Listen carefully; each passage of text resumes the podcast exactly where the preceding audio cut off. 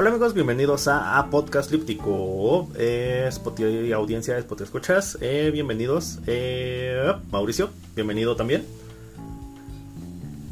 Un saludo a toda nuestra audiencia, o lo...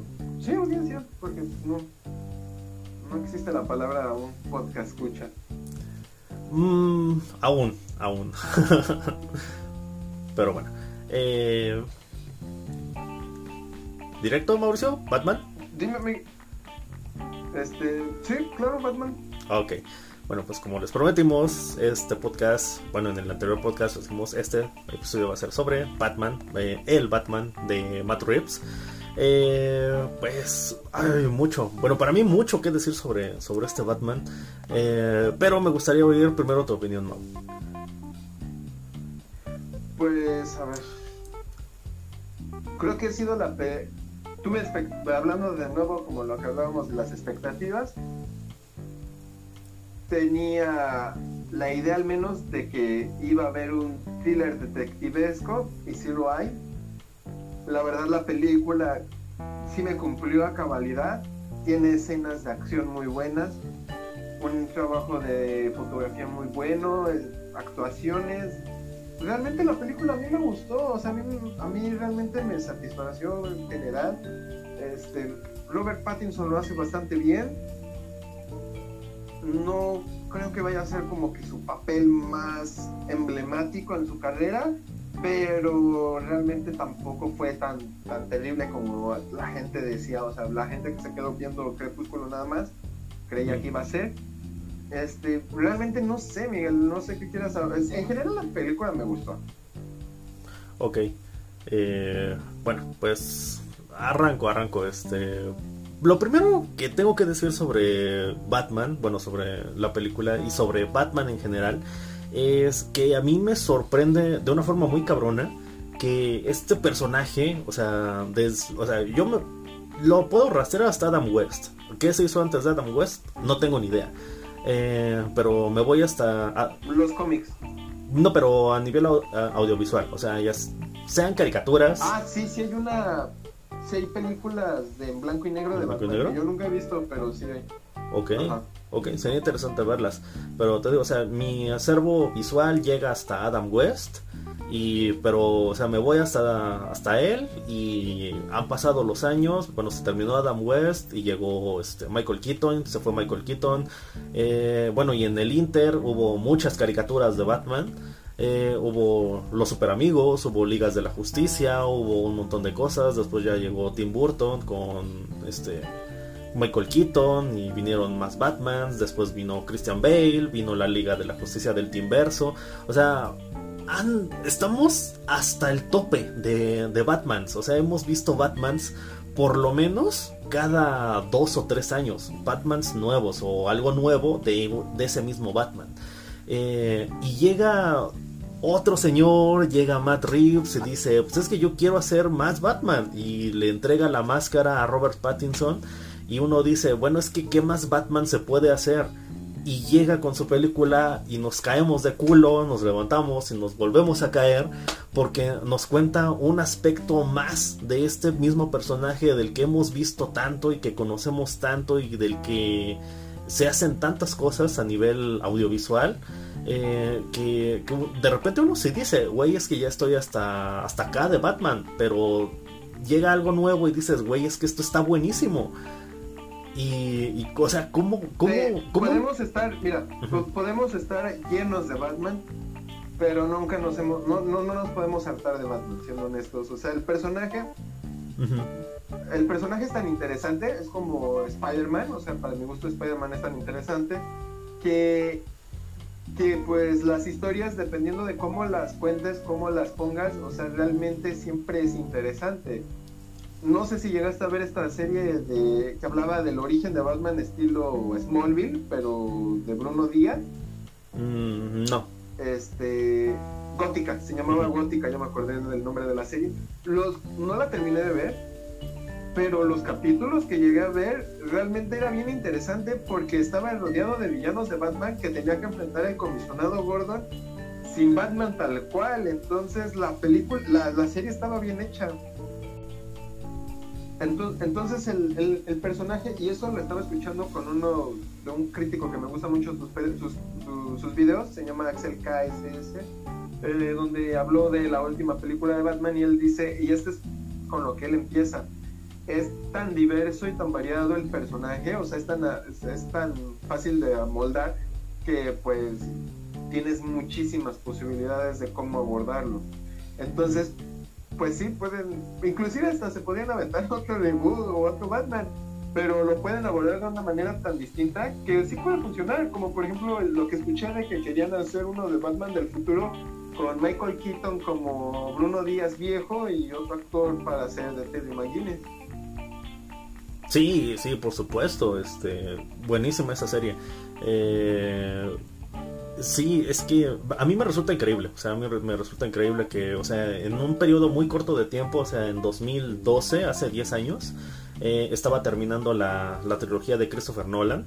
Eh, eh, tuvimos a Christian Bale, tuvimos a Ben Affleck, ahora tenemos a Robert Pattinson. son tres Batmans en un periodo de 10 años, con múltiples participaciones de, de Batfleck. Eh, pero las tres tienen, tienen lo suyo. O sea, yo no soy particular fan del Batfleck, pero tiene sus fans, tiene quien lo defienda y tiene, hasta, hasta podría decir, tiene su encanto el güey. O sea, tuvo su, su momento en Batman contra Superman que, que, ningún fan de Batman puede, puede no disfrutar de la secuencia de, pelea, ¿no? De esa película. Eh, eh, hablando del Batfleck, perdón Miguel, este, al menos estéticamente sí me gustó. Tal vez actoralmente o de personaje no sea muy interesante, pero si algo sabe hacer muy bien este Snyder es la cuestión de, la imagen, de la fotografía, de la estética. Y a mí personalmente me, me gustó mucho su, o sea, el, el, el porte, el traje, eh, la textura del traje, o la manera en cómo le pedía a, Ben Affleck que se parara para, para, para erguir Batman este, a mí me gustó personalmente, o sea, sí tenía su encanto, como dices, y yo creo que ganaba en el, en aspecto de la estética. Sí, por supuesto. Yo de hecho, este, en los videojuegos, bueno, en los videojuegos de Arkham tienes la posibilidad de, ponerle a tu Batman el traje de Ben Affleck o el traje de Christian Bale. Yo lo tengo, yo tengo a mi Batman de Arkham con el traje de, de Batfleck, porque sí, se ve brutal, se ve brutal. Y ya cuando lo ves jugando, puta madre, o sea, está muy cabrón. Eh, entonces, eh, te digo, tenemos todas estas versiones y llega Matt Reeves y nos dice, pues, gente, es que todavía hay más, todavía No hemos explorado este aspecto de, este otro aspecto de Batman. Y sí es cierto, sí es cierto ese aspecto que aborda Matt Reeves en esta película. Muy pocas veces se había tocado, aunque siento que tuvo sus fallas. Eh, pero te digo, yo estoy fascinado, yo estoy fascinado porque el personaje siga dando tanto, siga dando tanto, y no solamente en películas, te digo, este, en, esta serie de Harley Quinn, llega a salir Batman, eh, que es un Batman que se lo toman más a modo cómico, pero también es interesante cómo retratan al Batman de esta, de este, de esta ciudad gótica. Es, es muy divertido y sobre todo se hacen las preguntas correctas de ¿Batman podría esto? ¿O Batman sobreviviría a esto? ¿O cómo sería si Batman, si a Batman le pasa esto? O sea, hacen preguntas bien interesantes y las respuestas son divertidísimas. Eh, y están igual los videojuegos de Arkham que hacen lo suyo.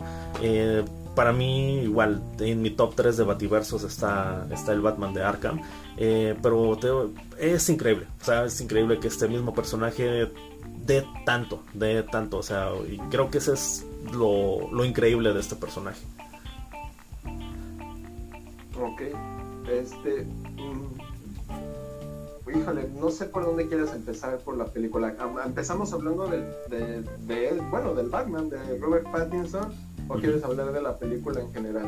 De la película en general, pues lo único que tengo que decir es que es impecable. O sea, ya cuando ves la totalidad de la película, o sea, tengo quejas, tengo, tengo mis quejas sobre la película, pero... Y creo que todo el mundo ya sabe cuáles van a ser las, las quejas que tengo, porque son muy obvias, son muy obvias. Eh, pero en sí la película para mí es impecable, o sea, es una pieza de, de cinematografía Mm, perfecta. O sea, sí, ya, ya, ya lo dije, es perfecta. Es perfecta esta película, es bellísima, todo, todo. O sea, lo que no hizo Nolan, que sí hizo Matt Reeves, trabajar la atmósfera. O sea, y lo que también vio Matt Reeves, que no vio Christopher Nolan, es que Gótica es un personaje por sí mismo. O sea, las, la, si Nolan le hubiera dado una personalidad propia a su ciudad, eh, no sé, no sé, a lo mejor estaríamos hablando de, de algo, de una trilogía ampliamente superior. Pero no lo hizo, no lo hizo porque pues no es de, no, es de Nolan. Sin embargo llega Matt Reeves y dice, Gótica debe tener su propia personalidad, tiene que emanar una atmósfera propia, o sea, tienes que sentirte cómo te asfixia esta ciudad. Y trabaja, lo trabaja lo trabaja muy bien. Y yo creo que es el gran plus que tiene esta película para que sea tan, tan completa. O sea, porque la fotografía es muy buena, la música es muy buena, como lo es también en la trilogía de Nolan. Las actuaciones también son muy buenas, el cast también son muy buenos actores, o sea, como que todo está muy parejo. Pero para mí ese plus que le pone Matt Reeves es gótica, eh, es como un ecosistema y tienes que retratar a este ecosistema, tienes que darle vida, o sea, que se sienta como respira la ciudad, este, o sea, que te sientas abrumado por la misma ciudad. Y eso pesa muchísimo a la hora de, la ejecución de la película. O sea, termina la película y no puedes no sentirte completo de todo lo que viste. Ok, bueno, yo no quisiera hablar de la trilogía de Nolan porque últimamente he estado escuchando muchos podcasts de cine y no hablan muy bien de Nolan y sé que Miguel es fan de, de, de Nolan y no quiero tirarle basura. Lo único que sí quisiera decir que hay una gran diferencia y eso es lo que le, debo de aplaudir mucho a, a, Matt Reeves. Es que Nolan llega y te dice algo de voy a hacer un Batman lo más realista posible y pues, ay, no, no sé qué tan realista sea, pero bueno. Y, y Matt Reeves sí te presenta algo realista, pero pero él no te va de, pero él no te dice es que es, realista o sea él, él, no te no te está vendiendo de ay no yo o sea yo hice yo hice algo exageradamente realista o sea tiene argumentos muy realistas pero no este no no no viene y te dice eso. Ahora yo más bien con quien lo compararía podría ser con, y de hecho quería saber tu opinión era con Tim Burton y cómo agarra Batman y le impregna su estética emo dark en Navidad, porque ahí sí vemos una estética de, la ciudad gótica y sobre todo también en la, al menos yo no, yo no he jugado videojuegos, Miguel si es fan de, si es gamer, yo no. Eh, pero al menos en las caricaturas, por ejemplo la serie animada de Batman, sobre todo, pues sí vemos una estética de una ciudad gótica, de una ciudad realmente gótica, o sea, es lo que cabe la palabra, con una arquitectura muy, muy, muy, de ese índole y a la vez como futura y creo, que todavía se eleva más la ciudad gótica en, Batman Beyond. Entonces, también creo que en esta serie de Gotham se, se siente una estética de ciudad podrida y llena de criminales. Y eso es, eh, eso es para, para empezar, eso es lo que yo comenzaría. O sea, hablando de la ciudad, yo, yo creo que sí le da un... Sí, sí me gustaría saber tu comparación de, de lo que es esta ciudad gótica con lo que fue la de Tim Burton el problema con la gótica de Burton es que, como todo en su filmografía, es demasiado, bueno, para mi gusto es demasiado caricaturesco. O sea, sí, sí tiene la estética, sí se siente una ciudad gótica, pero al mismo tiempo se siente que no es una ciudad real, o yo por lo menos no la siento una ciudad real. O sea, tiene demasiadas cosas o demasiados elementos que dices, güey, es que esto no tiene sentido, ¿no? Eh, este Ahorita no me acuerdo, ahorita la verdad no me acuerdo, pero o sea, a mí siempre siempre he tenido esa pero, Miguel, pero pero Miguel, el que tenga tantos elementos barrocos, entonces a ti te molesta en la película, o sea, no barrocos, sino sientes que debe no, a, lo que voy es sientes que tiene que llevarse hasta cierto punto a una a una realidad palpable. Por, por ejemplo, algo que ahorita se me olvidó comentarte en Doctor Strange escuchaba que alguien decía, una, crítica decía que se siente que es el Nueva York que toma Sam Raimi en, su, en, su, en sus películas de Spider-Man a la hora de hacer Doctor Strange, se siente el mismo Nueva York. Entonces, no sé, o sea, ¿te, gusta ¿te más el del cine de superhéroes que tenga que ser hasta cierto punto realista o cómo? Mm, bueno, no sé si realista, pero es que igual y es problema mío, es problema mío con la estética burtoniana. Puede. Ah, ok. Yo creo que va más por ahí. O sea, es mi problema con la estética burtoniana. Que llega y se la imprime a Batman, que no está mal, que no está mal, pero pues no me termina de encantar. Eh, yo creo que ese es más el problema. Ahora, ¿que funciona? Pues efectivamente sí, funciona, funciona muy bien. Batman Returns es de las mejores películas de Batman. Eh, pero pues eh, tengo mis conflictos con la estética burtoniana más que otra cosa. ahora, en el... ¿qué, qué, qué, era la otra pregunta? No, o sea, eso de la ciudad de la ciudad gótica, sobre todo. O sea, las diferencias que veías entre una y una. Ok. Eh, bueno, con Burton, eh, pues, pues eso, o sea, es más el problema con el, con cómo lo ve el director. Eh, de las otras góticas, pues sí, la, la gótica de la serie animada es mega icónica, diría yo. Este, de hecho, eh, bueno, no, no, no estoy que tan seguro de, de qué, qué fue primero, la serie animada o la, la, película de Burton, ¿no? La, primero fueron las películas de Burton y luego llegó la serie animada. Ah, ok. Eh, y si mal no recuerdo, la serie animada está ampliamente inspirada en la estética burtoniana de, de, la, de las películas. Nada más que lo que siento sí, que... Pero me, me, parece mejor, ¿no? Sí. Como que, lo, como que toman la esencia que, lo que pasa es que Burton llega y lo hace más darks todo con Batman, o sea, como que lo, o sea, pasamos de un Batman que bailaba, que era el de Adam West en pantalla, a este, a este otro Batman, por ejemplo, Batman, Batman Returns, creo que es una, una película muy infravalorada, pero este pingüino de, bueno, también Danny DeVito, pues, y sí está, sí está al parejo. Y para mi gusto, Danny DeVito está muy, muy al parejo que, que, el, que el pingüino de Colin Farrell al igual que este, la Catwoman es Michelle, Pfeiffer, no me equivoco, ¿verdad? Ajá. Sí, o sea, y, y ves los personajes y la verdad sí son sí, el pingüino de, de Danny DeVito es bastante grotesco, bastante asqueroso. Ya te entendí lo que me decías de la de la ciudad gótica de Burton, o sea, no es que no te gusta lo que hace Burton, o sea, visualmente no te es llamativo y pues llega este Nolan que no le imprime una imagen a la ciudad gótica.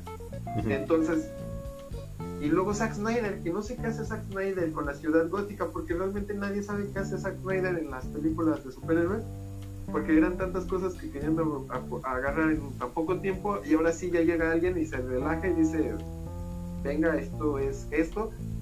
Y ahora me lo pongo a pensar, la ciudad gótica del Joker, Miguel Ah, ok, sí, se nos estaba olvidando esa ciudad gótica. Eh, bueno, pero... yo ya no quiero hablar del Joker. Eh, no sé, bueno, si, me preguntas... ¿Pero la ciudad? La ciudad. Ah, pues muy deprimente, o sea, y creo que está bien, porque es justamente lo que intenta transmitir. Ahora, si la trabajan como una como un organismo o como un ecosistema, como si lo hace este Matt Reeves, creo que no tanto, creo que no tanto porque el foco pues está puesto en el Joker, en el Joaquin Phoenix. Y está bien, y está bien porque así es como debe de funcionar la película. La, la, gótica de, de, esta película del Joker, yo creo que es su función más específica es este como como la muestra, ¿no? Como eh, los problemas de, que acarrea la ciudad, eh, las y sobre todo como ese laboratorio, ¿no? Es como una especie de laboratorio en donde pues se está gestando un experimento y ese experimento resulta en el Joker, ¿no? O sea, las, las situaciones que, que, ocurren dentro de, esta ciudad, eh, que todo funciona de la chingada y como resultado pues sale un, personaje como, como, el que interpreta el Joaquin Phoenix. Eh, yo creo que va más por ahí. Eh, pero pues no me parece que esté mal. No, ni mal trabajada, ni mal desarrollada. Creo que cumple con su función. Eh, entonces, pues... Mm, bien, bien curioso. ¿La ciudad gótica de Matt Reeves te parece deprimente? A mí no. Me parece violenta. Ajá. Tétrica. Pero deprimente no. O sea, es como un campo de guerra, pero así que digas que hay basura en la calle, porque pues sí, tiene razón, era para, para, o sea, el güey está deprimido y aparte la ciudad está en la verga, en el Joker, ¿no?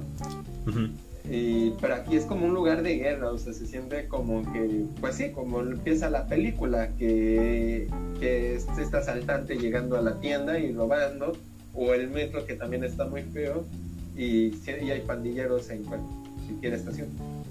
Sí, sí, este es que ya es, bueno, se podría decir como una evolución de la misma ciudad. O sea, en, en la, a pesar de que no tienen ninguna relación, este Joker con Batman, eh, pero se podría dar esa evolución de la ciudad, ¿no? Porque en, en Joker, pues no existe Batman aún, pero es la ciudad que, que, gesta, que gesta a estos dos personajes, que las situaciones, la, todo lo que ocurre dentro de esta ciudad eh, da origen tanto al Joker como a Batman. Eh, entonces pasa el tiempo y llegamos a una ciudad que siguió evolucionando, bueno no sé si evolucionar, pero eh, pues pasa el tiempo y sigue, siguen los problemas y sigue creciendo todo. crece Batman, crece el Joker y llegamos justamente como dices a este campo de guerra, o sea ya no es este simplemente pasan estas cosas, sino que las cosas explotan y se siente, sí, o sea este, eh, eh, exuda, exuda este peligro este, esta, esta ciudad gótica, eh, pero también con cierto encanto, o sea, tiene los problemas que, ha tenido gótica durante todo este tiempo, o sea, criminales, criminales extremadamente dementes, pero igual yo la que sí excluiría sería la de Nolan, o sea, creo que cada gótica ha tenido su encanto con excepción de la de Nolan, que pues, es una ciudad y punto, ¿no? Eh, pero volviendo a la de Matt Reeves, eh, ese encanto, pues es un encanto pues medio macabro, ¿no? Medio macabro, porque, ¿por qué? Porque pues ahí está Batman. Eh, entonces es una ciudad rara, rara, pero que cumple con una función bien importante, bien importante dentro de la película, que es justamente que tú te sientas abrumado, o sea, no sé si es eh, la fotografía, o bueno, más bien es el conjunto del, todo, ¿no? O sea, creo que cada detalle está tan bien cuidado que, te empuja a sentirte abrumado por, esta ciudad eh, cuando ni siquiera estás dentro de esta ciudad. Eh, sí, o sea, no, no puedes decir que solo es la fotografía, o sea, puede ser una fotografía así toda oscura en una ciudad bastante bonita y no se va a sentir eso. Entonces, no, pero son hasta de Sí, los detalles, este, ah. la gente, este, lo, o sea, determinado callejón, la música, o sea, las personas, o sea, eh, el tren, cómo, el tren en qué estado está, o sea, absolutamente todo, o sea, es, pues sí, todo. El, uso de las sombras, ¿no, Miguel? O sea, en la noche, este, o sea, todo de noche eh, te da miedo porque porque sientes que puede estar en esa esquina más oscura el güey que sale a darle su madre a los güeyes que se dedican a hacer el mar. Y tú eres uno de esos güeyes que se dedica a hacer el mar. Entonces, Matt Reeves construye a, Batman a partir del miedo y esa, y esa la oscuridad de donde él se el, de donde él vive y, y, donde va a sacar a todos estos güeyes corruptos o que, que o todos estos pues sí, todos estos criminales que donde están este, ocultos, o sea, no sé si me explico bien, o sea, donde acechan. Yo no sé si este Batman tiene tanto el concepto del miedo, ¿eh? yo siento que no tanto. Eh, o sea, si hay un Batman que al principio sí, al principio sí. Mm, no sé qué tanto, o sea. Recuerda cómo empieza. Sí, recuerda cómo empieza la película. Él mismo lo dice. Este, yo vivo en las noches y él genera miedo a sus, a sus enemigos. O sea, a tal grado que me acuerdo mucho de esta escena en la que llega este güey a robar y va hacia el callejón oscuro y ve la señal en el cielo y sabe que y advierte a todos que está afuera.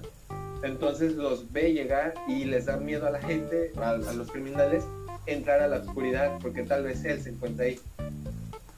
Ok, ok, ok, sí, este, aunque... Ok, sí, sí, sí te la compro. Eh, aunque, sí, eh, también, también recuerda la, lo que es la, esta pandilla de criminales en el, en el metro, empiezan a escucharlo a él cómo camina y ellos voltean a ver hacia la oscuridad y no hay ni madres, o sea, no se ve ni madres, está todo en oscuro.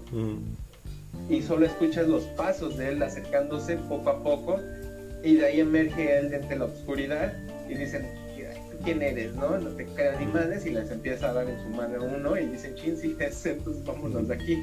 Es que eso es a lo que iba, porque justamente, o sea, bueno, para mí el, el concepto del miedo choca con, con justamente con esta escena. Eh, o sea, sí, Robert Pattinson sale de las sombras y te apantalla mucho, pero nos apantalla a nosotros como espectadores. En la ejecución de la escena vemos que pues esta pandilla pues, le chupa un huevo, ¿no? O sea, para ellos es un güey con un cosplay de murciélago. Eh, y pues sí, la primera reacción que tienen es, güey, pues, ¿qué, haces aquí? ¿Estás loco? ¿Qué te pasa? ¿No? Burlarse de él. Es hasta que les da la, la paliza de sus vidas que realmente...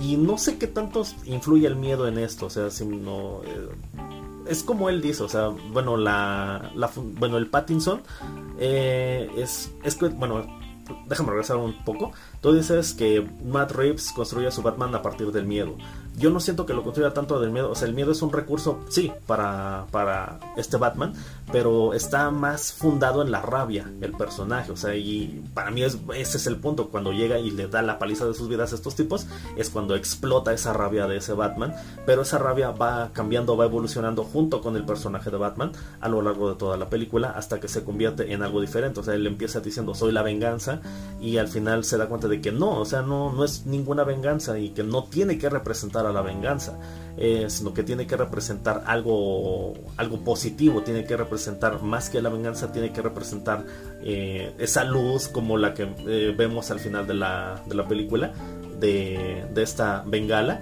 O sea, es eso, creo que esa escena es tan jodidamente simbólica y tan bella y tan, tan potente que, refleja mucho, refleja por completo no solamente al personaje de Batman y el viaje que hace este es eh, Pattinson a lo largo de toda la película, pero se me hace que condensa muy bien, muy bien todo el viaje de, de, este Batman.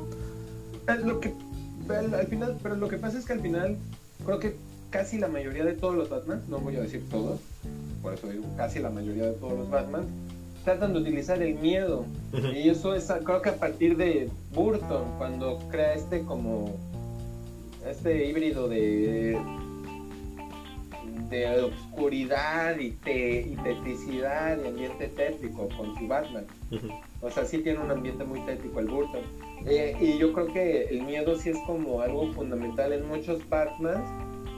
O sea, al tal grado me acuerdo mucho de La Máscara del Fantasma, la película animada de Batman, en donde pues, dice Bruno Díaz cuando empieza haciendo sus desmadres de salir a la noche como vigilante, dice, es que a mí no me tenían miedo, o sea, me tienen que, les tengo que infundir algo, que es terror. Y ya se crea el disfraz y se pone la máscara y el Alfred se queda así de, güey, no mames, este güey me intimida con solo verlo. Inclusive hasta Nolan creo que utiliza el miedo para, para su personaje. Entonces sí, creo que el miedo es fundamental no fundamental, pero sí es muy muy muy muy necesario a veces para la para si quieres darle este tono más este oscuro a Batman. Es que sí, es una de las premisas más básicas de Batman, o sea, este, eh, y justamente es lo que te iba a decir, que si hay un Batman que realmente me intimidaría verlo este, así en vivo, sería el de Burton, con toda, con toda esa atmósfera que él trabaja, o sea, creo que ese Batman, sí, o el de Affleck, o sea, pero Affleck porque es un monstruo, ¿no? Uh, lo ves y se te cagas, ¿no? Pero, o sea, creo que son los dos Batmans que sí me intimidaría mucho verlos, el de Robert Pattinson, o sea, si lo veo de día, o sea, si me quedo así de... Pues, bueno, le pediré una foto, o sea, creo que a él sí me acerco y le pido una foto. Güey, ¿me puedo tomar una foto contigo? O sea, más que, más que, me intimide, ¿no? Eh, pero, o sea, eh, sí, es una de las premisas más básicas del personaje, o sea, que justamente él adopta este disfraz eh, porque es, es necesario, es necesario que, que él sea un símbolo que teman, al que le teman. Eh, hay una frase bien chida de los videojuegos de Arkham que, ahorita no me acuerdo, este, pero eh, también, también en los videojuegos de Arkham lo reflejan muy bien. O sea, sí, o sea, si te comprendo, es uno de los conceptos eh, más ligados al personaje. Simplemente yo mencionaba que con, con, este Batman en particular no lo veo así como que tan, tan reforzado como con otros Batmans. ¿Y otros Batman sería el de Burton, por ejemplo? El de Burton, el de Affleck, el de los videojuegos de Arkham, el, las series animadas. Fíjate que a mí, fíjate a mí que así como dices de tomarme una foto, yo con el de Ben Affleck siento que, que lo veo y me le quiero tomar una foto por cómo se ve, pero este no me genera miedo el de, el de, o sea, entiendo lo que quiere hacer Snyder, pero siento que no le sale, o sea, se esfuerza pero no le sale. Mm, yo al contrario creo que sí le sale. No, a mí es que a mí no me da miedo ese personaje. O sea, como está tan... No sé cómo explicarlo. E, esta escena, por ejemplo, en la que está en la esquina, así como murciélago, y de repente sale por el agujero en la pared, pues así como de, güey, qué pedo. o sea, no, no, ajá. O sea, igual, yo creía que ibas a decir que uno que sí te podrías cagar de miedo, pues sería el de Nolan y creo que sí tiene hasta cierto punto el, el Batman de, Nolan también cierto miedo, sobre todo en la primera, y que sí sentí que te generaba esta, esta, este sentimiento. Es que sabes qué pasa, tanto el, los trajes, los trajes de, de Robert Pattinson y de Christian Bale, son como que de un corte bien bien militar, ¿no? O sea, son como que sí son trajes que, este que en su formación sí son como de, de un SWAT o algo así, como, pero con gorrito de murciélago. Eh, y, y eso pues no me intimida tanto, no me intimida tanto como ver, o sea, el Batman de Affleck, eh, por la construcción de su traje, se presta pues sí para que se camuflaje eh, más entre las sombras. Eh, como para que sí te meta un susto muy cabrón, ¿no? O sea, tú y, el tamaño que tiene Ben Affleck y los músculos que tiene Ben Affleck, o sea, si te sale eso en la noche, si te, te cagas, si te cagas. Eh, por el contrario, si yo veo a Christian Bale, bueno, alguien con el traje de Christian Bale o con el traje de Robert Pattinson, pues sí, o sea, me da curiosidad y pues si me acerco, güey, me puedo tomar una foto contigo porque tu traje está bien chingón, ¿no? O sea, como, como la escena de Spider-Man 2, este en el elevador. no sé, Miguel. Es que yo me acuerdo mucho, por ejemplo, sobre todo digo, por ejemplo, en la 1 de Nolan, sí me acuerdo mucho de los jumpscares, por ejemplo, en, en la escena del, del puerto este, de, de, la bahía, eh, donde está levantando uno por uno y sientes que está volteando y de repente uno de los de los asaltantes voltea y va Batman enfrente colgado y se lo lleva y así de güey qué pedo, ¿no? Mm. Entonces, y, y yo creo, más bien, es que, o sea, me dices, parece un militar así con su, con su mascarita de murciélago. Creo que a mí me genera miedo porque sí me lo pongo a pensar como, como un güey bien loco. Tal vez hay un arma y va a desmadrar a todo mundo por esta realidad que, te presentan ambas películas. Ok, ok, contexto, o sea, sería agregarle el contexto. Eh, pues es que también están los de, bueno, eh, a mí me vienen mucho a la mente los personajes de Kick-Ass. Eh, que pues también, pues sí, son loquitos, ¿no? Que se ponen sus disfraces y que salen a armar desmadre.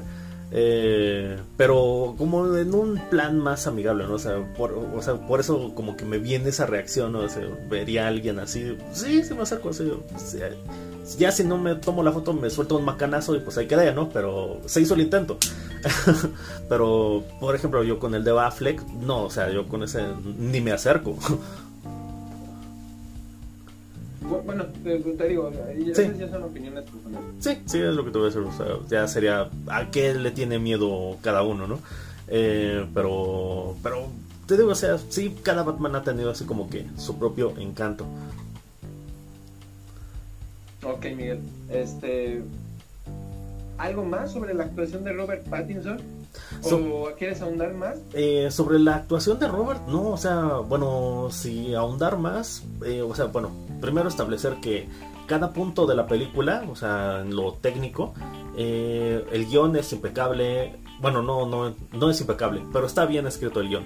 Eh, la fotografía, la música, la producción, la actuación, o sea, todo está impecablemente cuidado. O sea, por eso la película se me hace tan buena, porque realmente todos los departamentos, toda la gente que participó, eh, realmente se ve, se nota que lo dieron todo, porque no hay, no hay un detalle, o sea, no hay un detalle dentro de la película que digas es que esto desentona, o esto se ve que estuvo mal hecho, o esto no brilla tanto como, como los otros aspectos.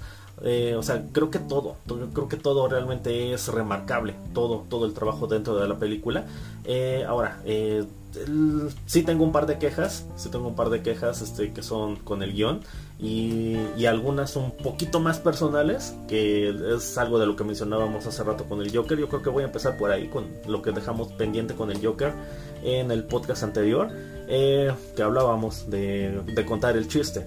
Eh, y que ahora llega otro Joker, este, que, que también no, o sea, ni siquiera alcanza a salir bien, pero ya nos dijeron de dónde viene. O sea, Matt Reeves ya dijo, o sea, que es un, bueno, que él nació deforme desde que fue niño y pues por lógica la, la, sociedad lo trata como basura y él crece pues completamente loquito y ahora pues es el Joker, ¿no? O sea, porque eh, fue feito toda su vida y lo maltrataron todo el tiempo.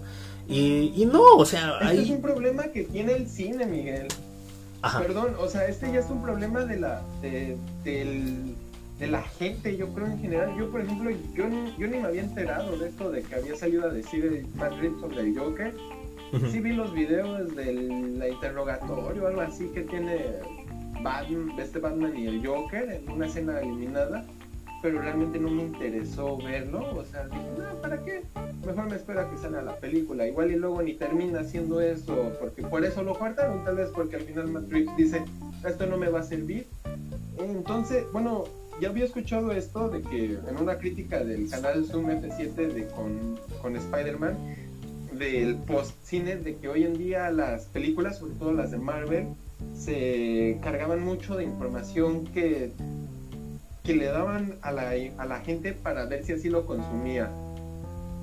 Y, y, de nuevo escucho esto de, ah, es que ya salió Matt Reeves y es que ya salieron estas escenas y más y más información. Y me acuerdo de lo que fue la película en un principio, o sea, la película nadie, salió el tráiler y todo el mundo dijo, se ve bien chingón. Nadie sabía de qué iba a tratar, nadie tenía más o menos una idea de qué iba a ser. Nos estaban diciendo que iba a ser una película de detectives, eso sí, pero nadie tenía nada certero y ahora que ya fue un éxito está llenándose de información, de información y, y, eso ya fíjate que yo ya al menos yo como que le huyo un poco a la gente, al, al menos a los productos hoy en día, o sea ya que me digas igual, o sea, cuántas veces una película parece que se salva a partir, era lo que estaba escuchando con Gaby Mesa en un podcast que hace con Esquizofrenia Natural en el que dice, parece que hoy en día un cineasta salva su película a partir de escribir lo que lo que puede en Twitter, o sea, de, ah, fíjense en esta escena, ¿no? Y, así salvó su carrera Zack Snyder, parece, parece, así sacó su película, así de, ah, miren esta foto de la película que yo terminé, está bien verga. Ah, fíjense esta otra escena eliminada que no estuvo. Ah, ese, o sea, y al final hasta terminó regrabando toda la película. O sea, ahí sí yo ya creo que es una crítica a, no, al, no al estudio, sino al, al, a la gente en general. Y pues sí te preguntaría a ti, Miguel, o sea, entonces, o sea, ¿quieres más información acerca de lo que ves, de lo que consumes? ¿O te vas a esperar un poco más a ver qué sale y qué, y qué descubrir con, con la película? Depende de la película. O sea, en, en este caso específico, eh, o sea, concuerdo contigo, concuerdo contigo esto. O sea, salir a, escribir en Twitter, a justificar tu película, o sea, por qué tu película falló y que tengas que este, llegar a una plataforma y explicarle al público por qué tomaste ciertas decisiones, o sea, es una pendejada. O sea, es lo más estúpido que puede pasar en la vida.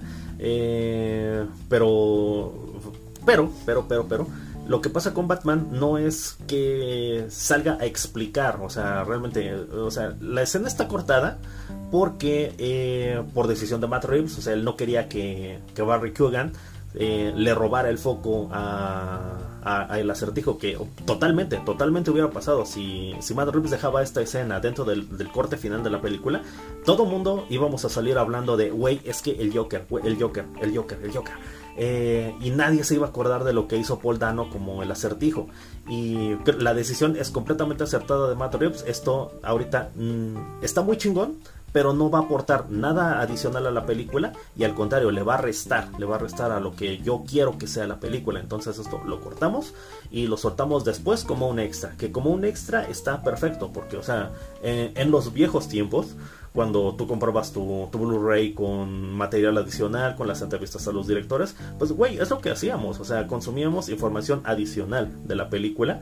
Eh, claro que no es el mismo tipo de información, no es el director justificándose de por qué hizo lo que hizo, o sea, te alimentabas de cosas como los storyboards o de dónde nació la idea o el proceso creativo para hacer determinada cosa, ¿no? Esto, o sea, lo, hay una edición del Señor de los Anillos que, o sea, trae documentales, trae documentales enteros sobre las armas, sobre los vestuarios, sobre el guion, sobre este adaptar la obra de Tolkien, sobre el mismo Tolkien y todo eso, la verdad está muy padre. O sea, todo eso sí me gusta, sí me gusta muchísimo consumir material adicional a las películas, pero material adicional, o sea, no que salgas a justificarme por qué hiciste la película como la hiciste después de que ya te criticaron por por hacerla, ¿no? Eh, entonces, no es el caso, no es el caso de, Batman, o sea, sí pasa, sí pasa y pasa muchísimo, pero no es este caso. Eh, entonces, aquí con Matt Reeves lo que pasa es, es justamente eso, o sea, él le quita una escena que pudo ser muy brillante dentro de la película y que le iba a quitar, este, eh, le iba a quitar el foco de atención al verdadero villano de la película, que es el acertijo. Eh, entonces, lo de la, entrevista y bueno, que Matt Reeves explicara de dónde viene este Joker, pues es completamente incident, eh, pues sí, incidental. Porque él mismo lo ha dicho, él también lo... Eh, es que, o sea, sacas la escena y como decíamos en otro de nuestros podcasts, creo que fue el de Spider-Man, o sea, te salta la prensa encima y te empiezan a preguntar. Y obviamente lo iban a hacer, Salir, saltaron y le preguntaron, es que el Joker de Barry Coogan iba a ser el siguiente villano, y, o sea, todo, todo le preguntaron. Y obviamente él tiene que responder, o sea, no porque quiera eh, complementar la película o justificar decisiones de la película, sino porque pues ya le están preguntando y que no les conteste, pues y sabiendo la respuesta, pues no sé, tal vez se le incomode no soltar ese tipo de información. Y lo que hace pues es simplemente esto, o sea, responder a lo que se le está preguntando y se le preguntó sobre el Joker de Barry Coogan y, él pues supongo que está tomando una de las mejores decisiones de, su vida y es decir, eh, con este Joker no hay nada seguro, o sea, quise ponerlo como una como un easter egg, como una referencia o como algo que se me ocurrió y que está muy padre. Pero el mismo Barry sabe que su personaje no está seguro, no no sé yo como director si lo voy a retomar o si quiero tomar otra dirección. Y eso él como actor y yo como director lo sabemos y estuvimos de acuerdo en hacer en filmar esta escena. Entonces es algo muy honesto y se, se me hace algo pues bien, bien, este, bien sincero por parte de, de Matt Reeves. Ok, yo solo quiero decir acerca de los materiales extras. Edgar Wright así, así aprendió a hacer cine, así aprendió a dirigir cine a partir de materiales extras. Él no solo veía las películas, sino consumía los, los extras, los extras de cámara y eso lo ayudó a aprender más o menos de lo que fue el cine. Pero, bueno, eso es aparte. Ahora, yo insisto, o sea, esta, es, bueno, vivimos en la época de la inmediatez, en donde todo lo queremos a, en segundos, bueno, ni siquiera segundos, sino de inmediato, o sea... Antes, o sea, antes... estas posibilidades. Antes de que se te ocurra la pregunta, tú ya quieres la respuesta. Sí, y entonces pues ya con este nivel de vida, pues ya para mí personalmente ya me parece un poco, mm, me parece agotador y cansado. O sea, también entiendo, por ejemplo, en, ese sentido, una persona como George R. R. Martin, ¿no? O sea, pues igual y nunca va a terminar la saga de Juego de Tronos porque pues, le cuesta mucho trabajo terminar de escribirlo y la gente lo quiere de inmediato porque están acostumbrados a que sea así todo más, más rápido, más en chinga, más producido. Tú lo has dicho, Miguel, hay películas que ya tienen fecha de estreno y ni siquiera están en, en preproducción, ¿no? O sea, y bueno, al menos yo sí quisiera quejarme de esta parte, de esto de, de ya escuchar de ya salió la escena de Joker eliminada, que si sí, que si no. Entonces sí, al menos yo sí me quisiera desaparecer, bueno, no sé, ya, o sea, quiero que ya deje, termine de pasar esto como de, de que todo sea en base a la información que hay y en todo en base a, a lo que va a haber porque justamente yo creo que esa cantidad tan enfermiza de información que hay es la que crea las falsas expectativas a la audiencia. Y por eso la gente cree que Tom Cruise va a aparecer como Superior Iron Man en la próxima de. En la última película de Doctor Strange, cuando nunca había nada de eso.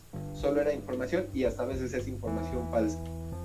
No lo sé, men. O sea, yo siento que la, las pajas mentales nos las hacemos nosotros. No sé en qué momento elegimos este camino, pero yo siento que viene de nosotros. O sea, porque la información siempre ha estado ahí. O sea, si tú revisas un viejo DVD de Spider-Man o de Spider-Man 2, o sea, ahí hay indicios. O sea, ahí Sam Raimi te cuenta de lo que está pensando para una futura película. Creo que incluso en el, en el DVD de Spider-Man 3 pues se hablaba de Spider-Man 4, de la gata negra, de, de, Carnage, no sé, o sea, se hablaban de muchas cosas.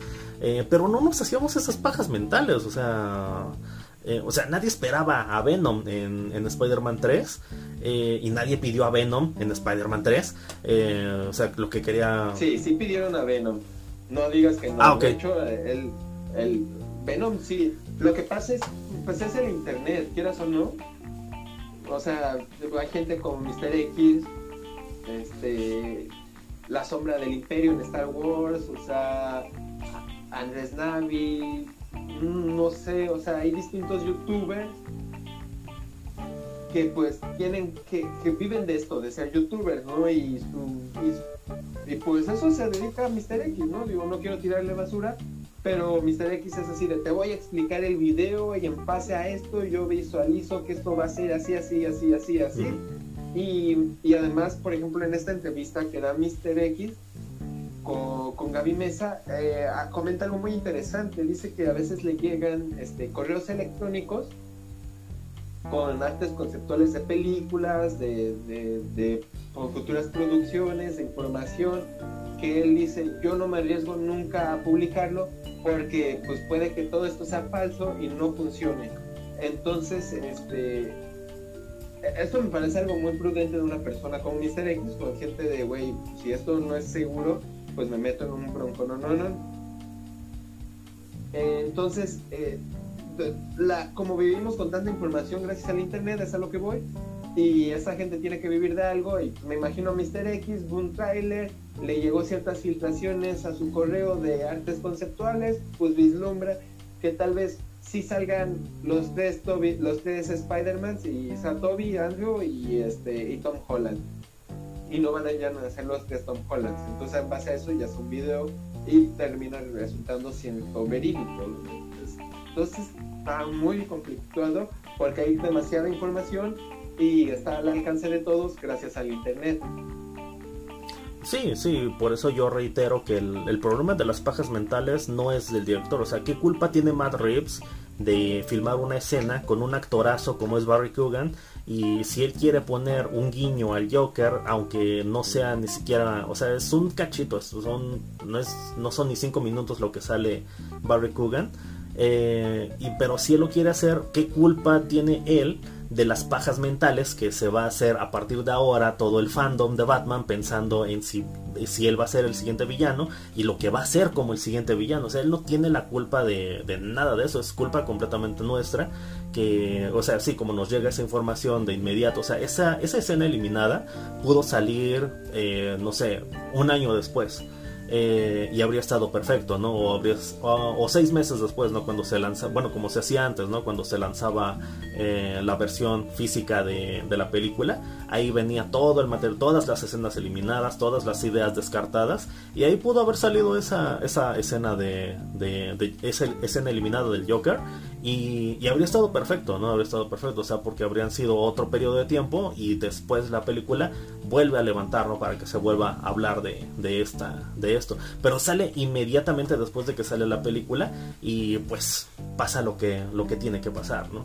Pero insisto, yo no, yo no puedo culpar a, los autores, o bueno, en este caso específico, yo no puedo culpar a Matt Reeves por, por querer firmar esto no, tampoco quiero culpar a Matt Reeves, sino más bien como que es mi hastío de ya tener que vivir con esto. Sí, sí, pero pues insisto, o sea, la culpa es nuestra. O sea, si alguien tiene la culpa de que Mauricio esté asqueado de, de todo este tipo de actitudes, pues somos nosotros mismos, así que público, pues para que Mau ya no sienta tanto asco de nosotros, pues ya no nos hagamos pajas mentales con cualquier eh, dato, con cualquier este, escena eliminada que salga.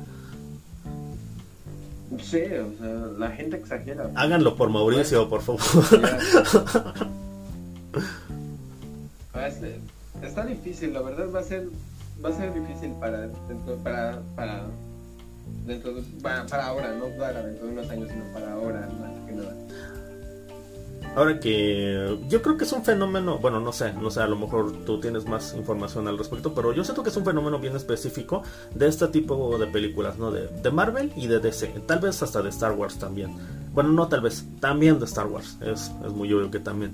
Pero pues hay un mundo... de Star Wars. Sí, pero hay un mundo de, de, cine allá afuera que, que pues, no sufre de esto, o sea, que sale la escena eliminada de, no sé, este eh, Ex Máquina. Y, pues qué chido, ¿no? Qué chido que salga material extra o ideas descartadas de, de, otra película, de, algo completamente diferente. Eh, eso siempre, bueno, desde mi punto de vista siempre está muy, muy, muy chido encontrarlo. Eh, pero, pues sí, en el caso de, estos fandoms, que pues sí, ya a gran escala se, se, ponen muy tóxicos, se ponen muy tóxicos y se vuelve algo muy, bueno, una reacción muy enfermiza. O sea, la neta sí está culerísimo. Igual así como lo que comentábamos hace rato de Doctor Strange. Yo por eso te decía que últimamente me estaba gustando esto de DC, o sea, sacaban imágenes, o sea, sacaba una película y como la película es independiente, pues solo, solo ves el análisis y ya, o ves el tráiler nada más y ya te das una idea. No te pones a, pensar de, ay, esto va a afectar en, en, las futuras películas de Batman o el Escuadrón Suicida. No, pues es una película independiente llega en Escuadrón Suicida y te diviertes y te cagas de risa. Y ya lo único que, por ejemplo, con el Escuadrón Suicida, lo único que espero es que vuelvan a contratar a James Bond y hagan una segunda o tercera parte, ya no sé qué, cómo entraría esta, esta película. Y llega Batman y está en su mundo, y pues yo solo espero que hagan una siguiente película con Batman. Entonces, ah, entonces por, ahí va el asunto. O sea, para mi gusto ya, al no ser universos compartidos, al no tener que estar esperando así que, ah, es que esto fue como un cameo inadvertido del próximo héroe, esto fue una referencia, o sea, son referencias hasta, hasta su propio mundo, por ejemplo. Este, esta madre de esta máscara, me gustó mucho, me, me daba curiosidad lo de la máscara, de que empieza esta asaltante, de esta como gota verde, que es este pues es la droga que ellos consumen. Ya la, la, segunda o tercera vez que la vi la película, dije, hasta vi también un pequeño letrero de no consumir esta droga, que son las gotas de los ojos que consumen. Este, entonces este son como pequeñas, o sea, son pequeñas representaciones de lo que ellos consumen y de lo que es en su propio entorno cerrado. Ah, ya, la verdad, yo ya no estoy cansado de los superhéroes, sino de los universos compartidos. Sí, sí, este. Sí, lo, lo sabemos, Mau. Ahora, eh, volviendo a Batman, volviendo a Batman, eh, pues no sé, este, te digo, para mí la película es una joya, es impecable, es bellísima, es perfecta. O sea, no le tengo, bueno, sí tengo algunos reproches, pero son muy poquitos y yo creo que son cosas más que nada personales, eh, que se me hacen muy pendejas, la verdad. Eh, empezando por El Rata Alada. O sea, creo que eso sí no, no lo voy a perdonar. O, bueno, no tengo por qué perdonarlo, ¿no? Pero me da muchísima risa, me da muchísima risa. O sea, y dentro de una película que, que tiene esta atmósfera y este tono, y sale Batman y sale Colin Farrell diciendo El Rata Alada. O sea, me estaba yo cagando de risa en el cine. Eh, como que sí, me rompió mucho la atmósfera. O sea, ahora creo que también el acertijo está el, acertijo de El Rata Alada, o sea, no el personaje, sino este acertijo de, El Rata Alada, eh, está bien forzadísimo, está muy, muy forzado, o sea, yo creo que estaba Matt Reeves rompiéndose la cabeza. O sea, es que tiene que decir You are El Rata Alada, pero es You are la Rata Alada. Bueno, pues ya vamos a dejarlo así, aunque esté mal escrito, ¿no? Y mal pronunciado, y aunque toda la aunque toda Latinoamérica Unida se cague de risa de nosotros cuando los escuchan decir El Rata Alada, lo voy a dejar así me la voy a jugar. Entonces, eh, para mí es un detalle, pues, sí se me hace muy estúpido, pero pues bueno, eh, supongo que ahí está la justificación. Me dio mucha risa el momento y me rompió el tono de la película, así que por eso no es una de las cosas que más me encanta y creo que es una de las cosas que más le, han criticado a la película, con mucha razón, sobre todo en Latinoamérica Unida. Eh, el otro detalle que no me gusta es este Tú decías hace rato que es un Batman realista sin que Matt Reeves tuviera que decir que es un, que es un Batman realista y no Mauricio, es todo lo contrario. Matt Reeves efectivamente salió a decir es que esta es la verdadera versión realista de Batman, o sea, como que sí, efectivamente descartando la versión de Nolan. Eh, nunca, nunca escuché. Porque sí. sí, o sea, ya te digo, o sea, ya por ejemplo igual las críticas, pues escucho una o dos críticas, pero así también a, ponerme a escuchar tantas críticas de la película, pues no, o sea, bien te lo resumo de Jorge, pues sí, me cayó de risa con el Rata nada, pero no, realmente a mí tampoco, no me afectó en nada la película. Esto tiene que ver más que nada porque yo vivo en Loreto, no hay cine en donde vivo, entonces veo en mi casa y yo ya entro en mi mood sin que haya gente a mi alrededor que que me muevan o, me generen algo como suele ser en, las películas a veces, que, toda la, todo el grupo, toda, toda la sala te anima una película, ¿no? Sí, sí, este, y sobre todo, no me afectó. sobre todo lo que está chido es que no, no te estés alimentando de toda esta información que fluye, ¿no? Eh, pero pues sí, o sea, para mí sí es una bronca, porque yo sí escuché a Matt Reeves diciendo es que este sí es un Batman realista y llega y lo primero que hace es estampar a Batman contra un puente de acero de quién sabe cuántas toneladas y lo hace rebotar contra un autobús y yo me quedo así de güey, ¿en qué universo esto es realista? O sea, y me estás diciendo que es realista. Si, no me dijeras que esto es realista, güey, te lo compro, te lo compro lo que quieras. Igual con el chaleco, con el chaleco antibalas, igual. O sea, güey, yo estuve investigando mucho tiempo sobre materiales. O sea, eh, no, o sea, no materiales que absorban las balas por algún truculento motivo, ¿no? Simplemente me estaba documentando, ¿no? O sea, este, ¿qué, qué materiales, este, eh, se, bueno, se están fabricando? ok, Miguel, déjame ver si entiendo. Te pusiste a investigar cómo funcionaría un chaleco de Kevlar solo para, para decir eso no sirve. Eso sí está como muy loco, No, yo creo que fue justamente. Eh, hablando ya en serio, hablando ya en serio, en la vida real, un disparo, o sea, aunque tengas chalecos de balas, se sabe que te puede matar. Sí. O sea, o mínimo te saca el aire. O sea, un disparo a quemar ropa te, te, vuela y te deja sin aire. Aunque tal vez no te mate, pero sí te lastima. O una costilla rota si te deja.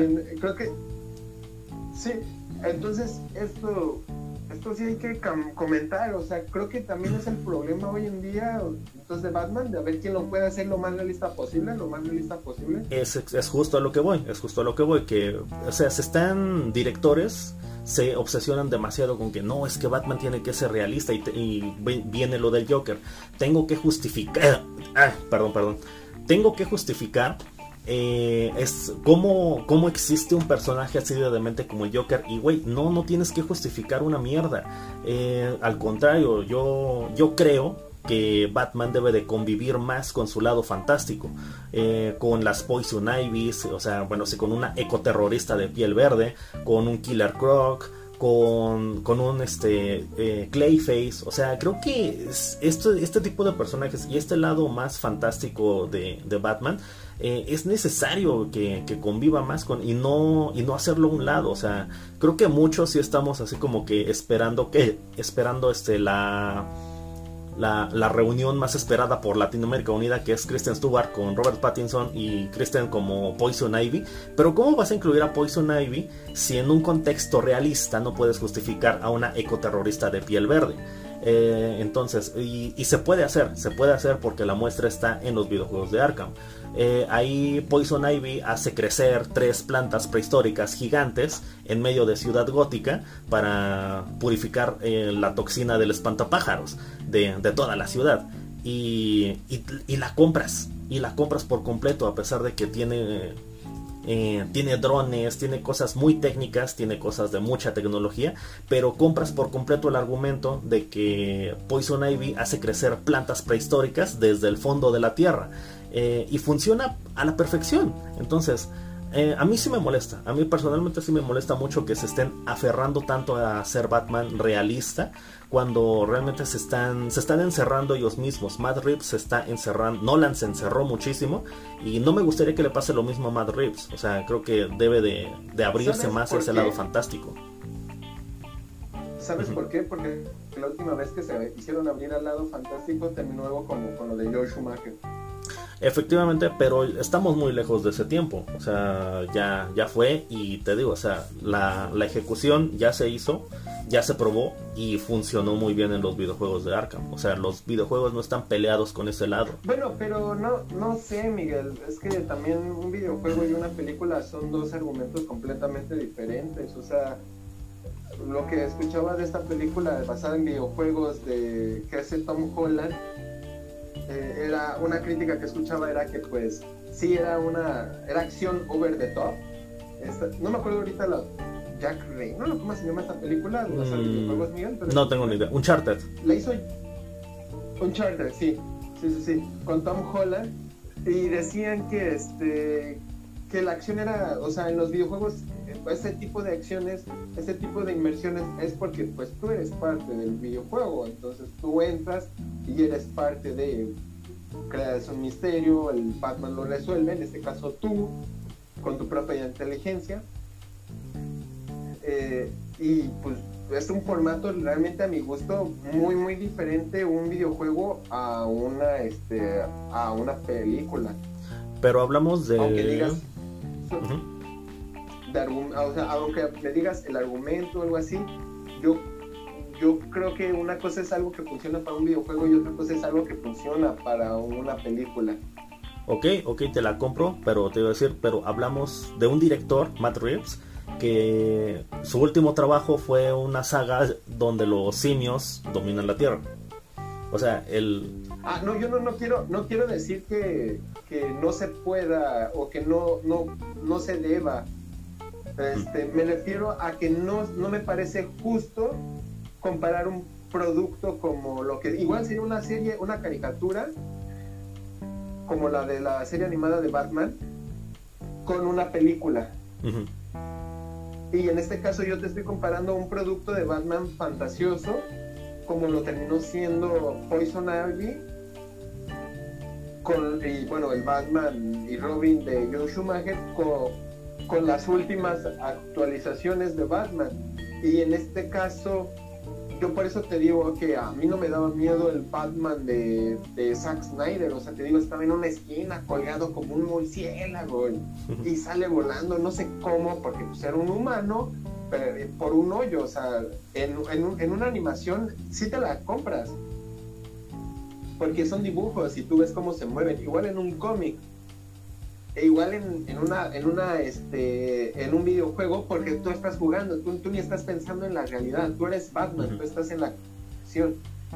Entonces, yo lo que te estoy diciendo es que no me parece justo este, poner ciertos argumentos de lo que sería una serie animada o, una, o en un videojuego, como lo estás comentando, con lo que sería una película. No digo que no se pueda, pero para el caso, entonces pongámonos a comparar la versión fantasiosa de Batman en una película con estas películas y te das cuenta que lo más realista que hizo Nolan funcionó más y ha funcionado más hasta tal grado que tardaron no sé cuántos años eh, Batman para que volviera a este índole. Ok, ok, buen punto, buen punto, sí, sí, tienes razón. Ay, es que lo que pasa es que los videojuegos son tan buenos que. Y, se habló mucho, o sea, se habló mucho. De hecho, la, la primera versión de esta, de esta película de Batman, la que iba a ser la de Ben Affleck, pues el mismo Affleck dijo, o sea, es que yo voy a basar, yo voy a escribir el guion de esta película y la voy a dirigir y la voy a protagonizar eh, y va a estar basada en los videojuegos de Arkham y eh, todo el mundo se emocionó, ¿no? Eh, incluyéndome. que me pareció un fatal error si te lo pones a pensar. En todo caso, lo que sería interesante sería lo que hacen las series animadas, las películas animadas, Miguel, como por ejemplo lo que hizo Long Halloween, que a ti te gustó, a mí me encantó también.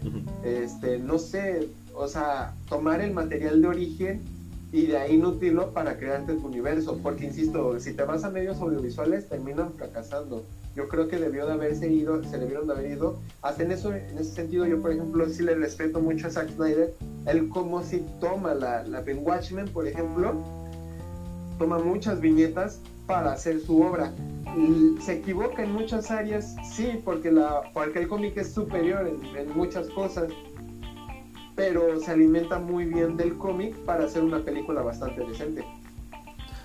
Mm, no sé, bueno, o sea, sí, sí, el material de origen siempre lo tienes que tomar en cuenta, pero es que el videojuego es muy bueno, o sea, realmente si, si lo defiendo tanto y si hablo tanto de, de esto, es porque es una auténtica obra maestra, o sea, en lo argumental, o sea, no te voy a hablar del, del modo de juego, que si tiene esto, si tiene lo otro, la historia, la historia del, que se desarrolla a lo largo del videojuego es buenísima, es buenísima, o sea, es que funciona muy bien incluso como película, pues, porque tiene desarrollo de personajes, tiene conflicto, tiene, o sea, la atmósfera de que tiene Mark Reeves que te comentaba hace rato, la sientes también en el, en el videojuego. Claro que ahí sí el videojuego se, se te lleva de calle, porque tiene muchos más argumentos para, para este, que que te adentres, que te adentres en esta atmósfera. Eh, entonces ahí sí tiene una ventaja muy obvia, pero es que te digo, o sea, es tiene cosas demasiado buenas, tiene cosas demasiado buenas y la historia es una cosa completamente original, eh, o sea, no no está los ninguno de los tres videojuegos, no, son cinco, ninguno de los cinco videojuegos está basado en una historia específica de Batman. Se desarrolló algo muy, muy, muy a nivel muy personal entre el Joker y Batman. Eso sí podríamos decir que, eh, bueno, se podría cuestionar eh, de los videojuegos, que es mucho Batman Joker, Batman Joker, Batman Joker. O sea, no hay mucho protagonismo de otros villanos, cosa que sí pasa en las películas eh, o en las series. pero es que te si yo lo defiendo, si hablo tanto de esto, es porque tiene, un, tiene una historia tremenda y un trabajo muy, muy bueno. pero te entiendo, entiendo tu punto. Yo lo que nada más Ajá. Yo lo único que sí me quiero, quiero, quedar claro y sí me gustaría saber si sería, si el guion, o sea, la historia, o sea, no la, no la historia, sino el guion, sería tan funcional como una película. Eso sí sería interesante ver. sin, sin, tú estar jugando, que, que, que, la, que la misma historia se sostenga, no sé. Porque también creo que al ser un videojuego tú vas creando la historia. No, no, este, la historia, o sea, la vas descubriendo, pero no la uy, se puede decir que incluso la vas la vas viviendo. ah, ok, ok, sí, sí, o sea, sí, o sea, tú la vas desarrollando conforme va avanzando el personaje, pero pues sí es una historia predeterminada.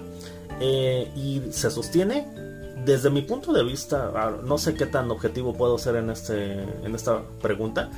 Eh, porque te digo, soy muy fan, pero yo siento que si se sostiene, hay incluso en, puedes encontrar en YouTube eh, las cinemáticas, que pues es la historia, ¿no? O sea, no, no son las misiones, no es Batman contra el final boss, o sea, simplemente son los cachitos de historia que se van contando a lo largo del videojuego y funcionan perfectamente bien como una película. Son muy largos, eso sí, o sea, son, eh, son como películas de tres horas y media pero pues la de Matt Reeves duró tres horas.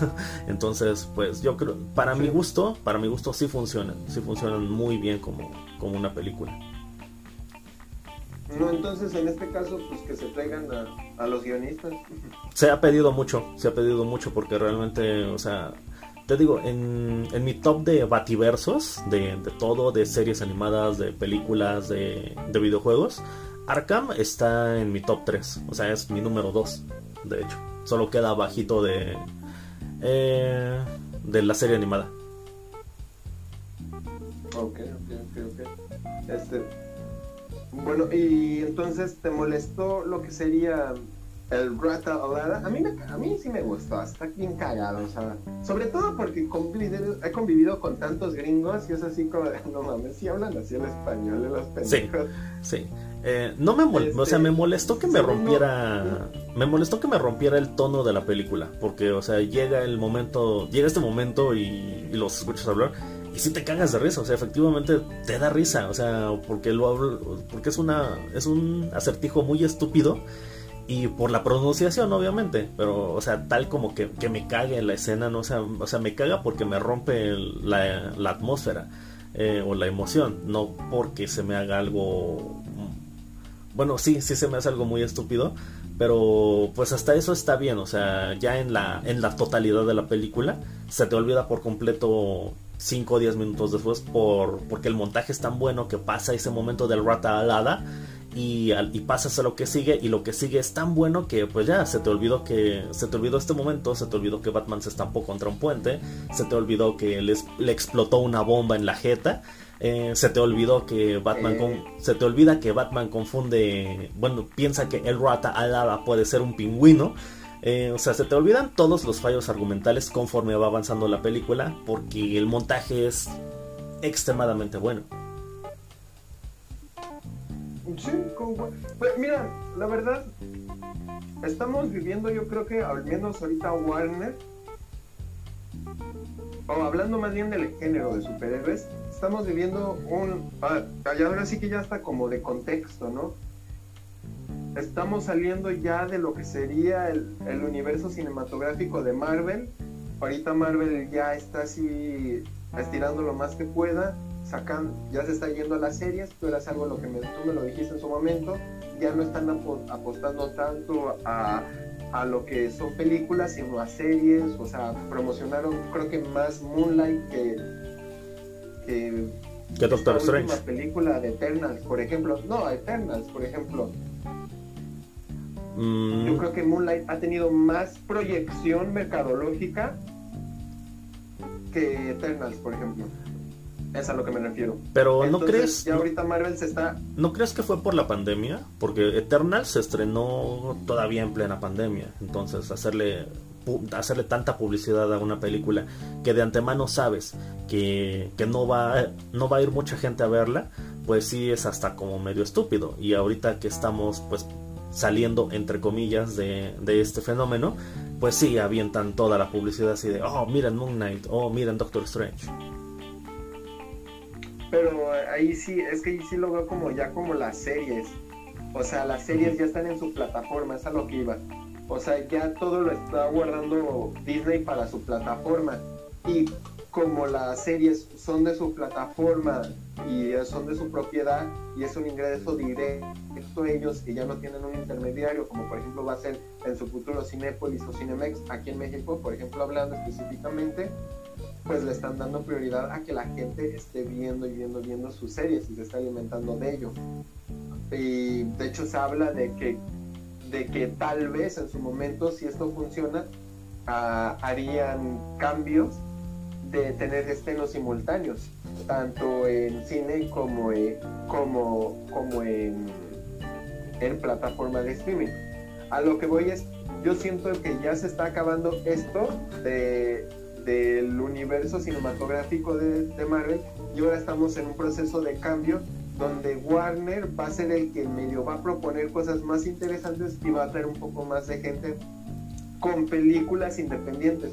Porque quieras o no, el Joker sí como que se siente como que Top Phillips quiere agarrar este pedo de, de Martin Scorsese, de Martin Scorsese, Martin Scorsese yo a James Gunn sí lo sentí en su onda James Gunn, o sea, siendo, siendo James Gunn. Y en este caso, Matt Reeves, he escuchado mucho de que se habla de cómo intenta este, ser mucho como Fincher. Hace poco vi Seven y este antes de ver justamente Batman vi Seven y la otra la de Zodiac. Y sí se siente en, en, esa, en, esa, en ese ámbito de detectives no tan grotesco como por ejemplo lo es Seven, ¿no? Donde sí ves igual, o sea, realmente es hasta, hasta el ambiente lloviendo y todo. dos detectives buscando a este, a este homicida serial pero no tan grotescos las actitudes que tienen eh, en cámara o en puesta de cámara. A lo que voy es, están liberándose ya las cadenas para volver a lo que fue la época, para mi gusto, dorada del cine de superhéroes, que fue a principios de 2000, o, casi, casi finales de los 90, con Blade, por ejemplo, y luego viene Spider-Man, X-Men y todas estas películas, inclusive este, Batman, si quieres ver la competencia con Nolan, que eran películas mm, con personalidades muy distintas y había una variedad de propuestas desde directores, fotografía, actores, etcétera. No se sentía todo tan homogéneo. Entonces, esta, estas cuestiones, estos errores, es una experimentación que está sufriendo ahorita Marvel, digo DC, y vamos a ver qué más va a estar haciendo conforme pasan los, los años a ver si algún día se estrena la nueva de Flash, porque también Flash tenía un argumento completamente distinto a lo que nos proponían las otras tres películas anteriores. Mm, pues sí, a ver cuándo se estrena. Ay, esa película. O, sea... a mí me emocionaba mucho Flash, o sea, en, esta escena donde están los dos, Ezra Miller y, y Supergirl, y se está, está saliendo desde la oscuridad eh, la espalda de Batman, pues es así de, güey, qué pedo, ¿no? O sea, es así como que te, anima, o sea, me anima.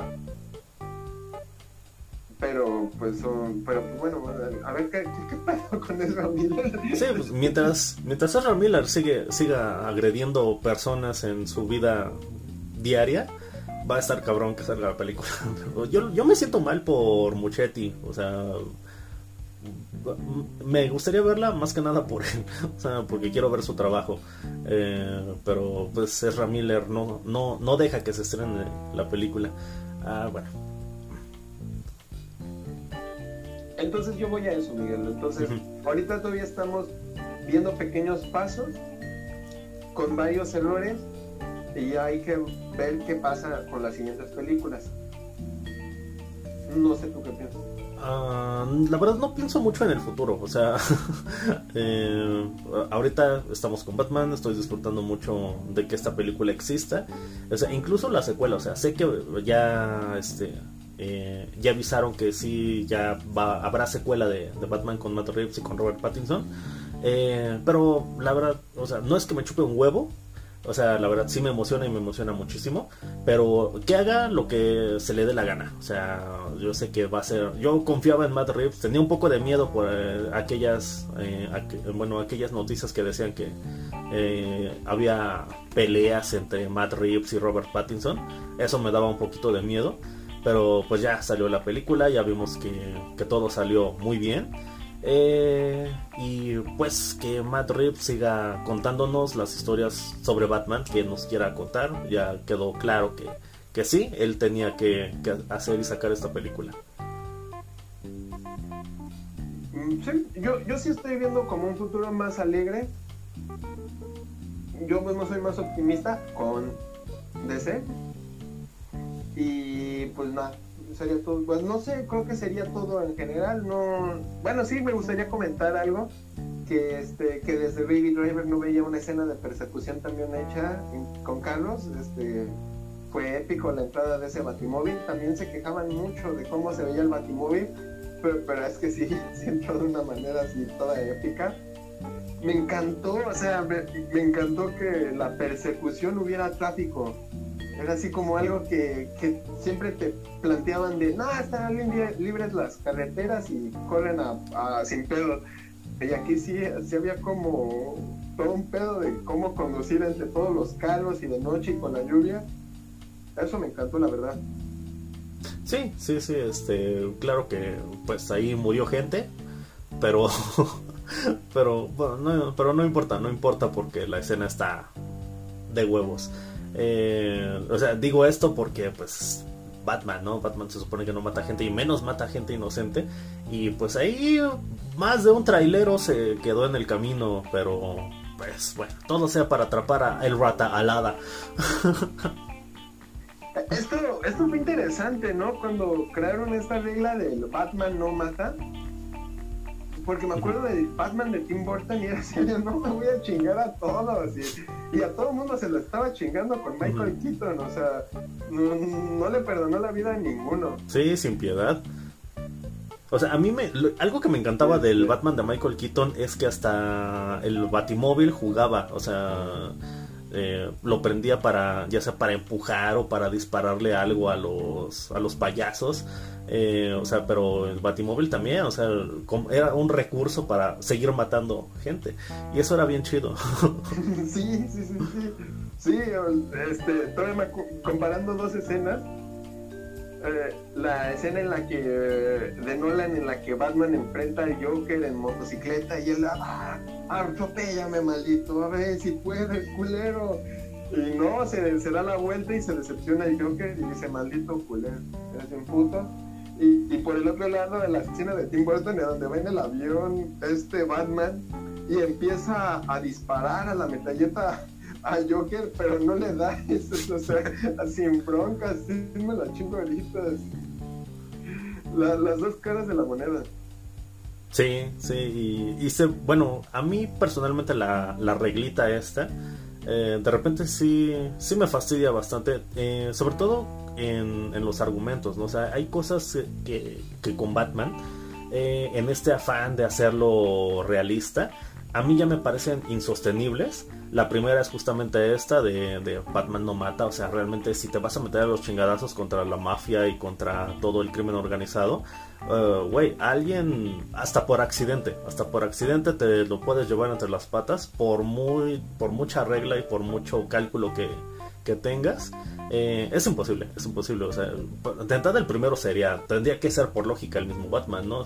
Claro que tiene su chaleco mágico, pero creo que ya se me hace algo así como que muy insostenible esta regla. Y la, la otra es el, el mismo origen de Batman, o sea, creo que eh, justamente por eso te decía que Batman debería de convivir más con su lado fantástico, porque yo creo que incluso el origen de Batman es de origen fantástico, porque si te pones a pensarlo, eh, si agarras ahorita a los papás de, un niño multimillonario y los matas, el güey no va a crecer con miedo ni con complejo. El güey va a despilfarrar su fortuna y se va a entregar a todos los excesos a los que están bueno, los que tienen acceso, los niños millonarios.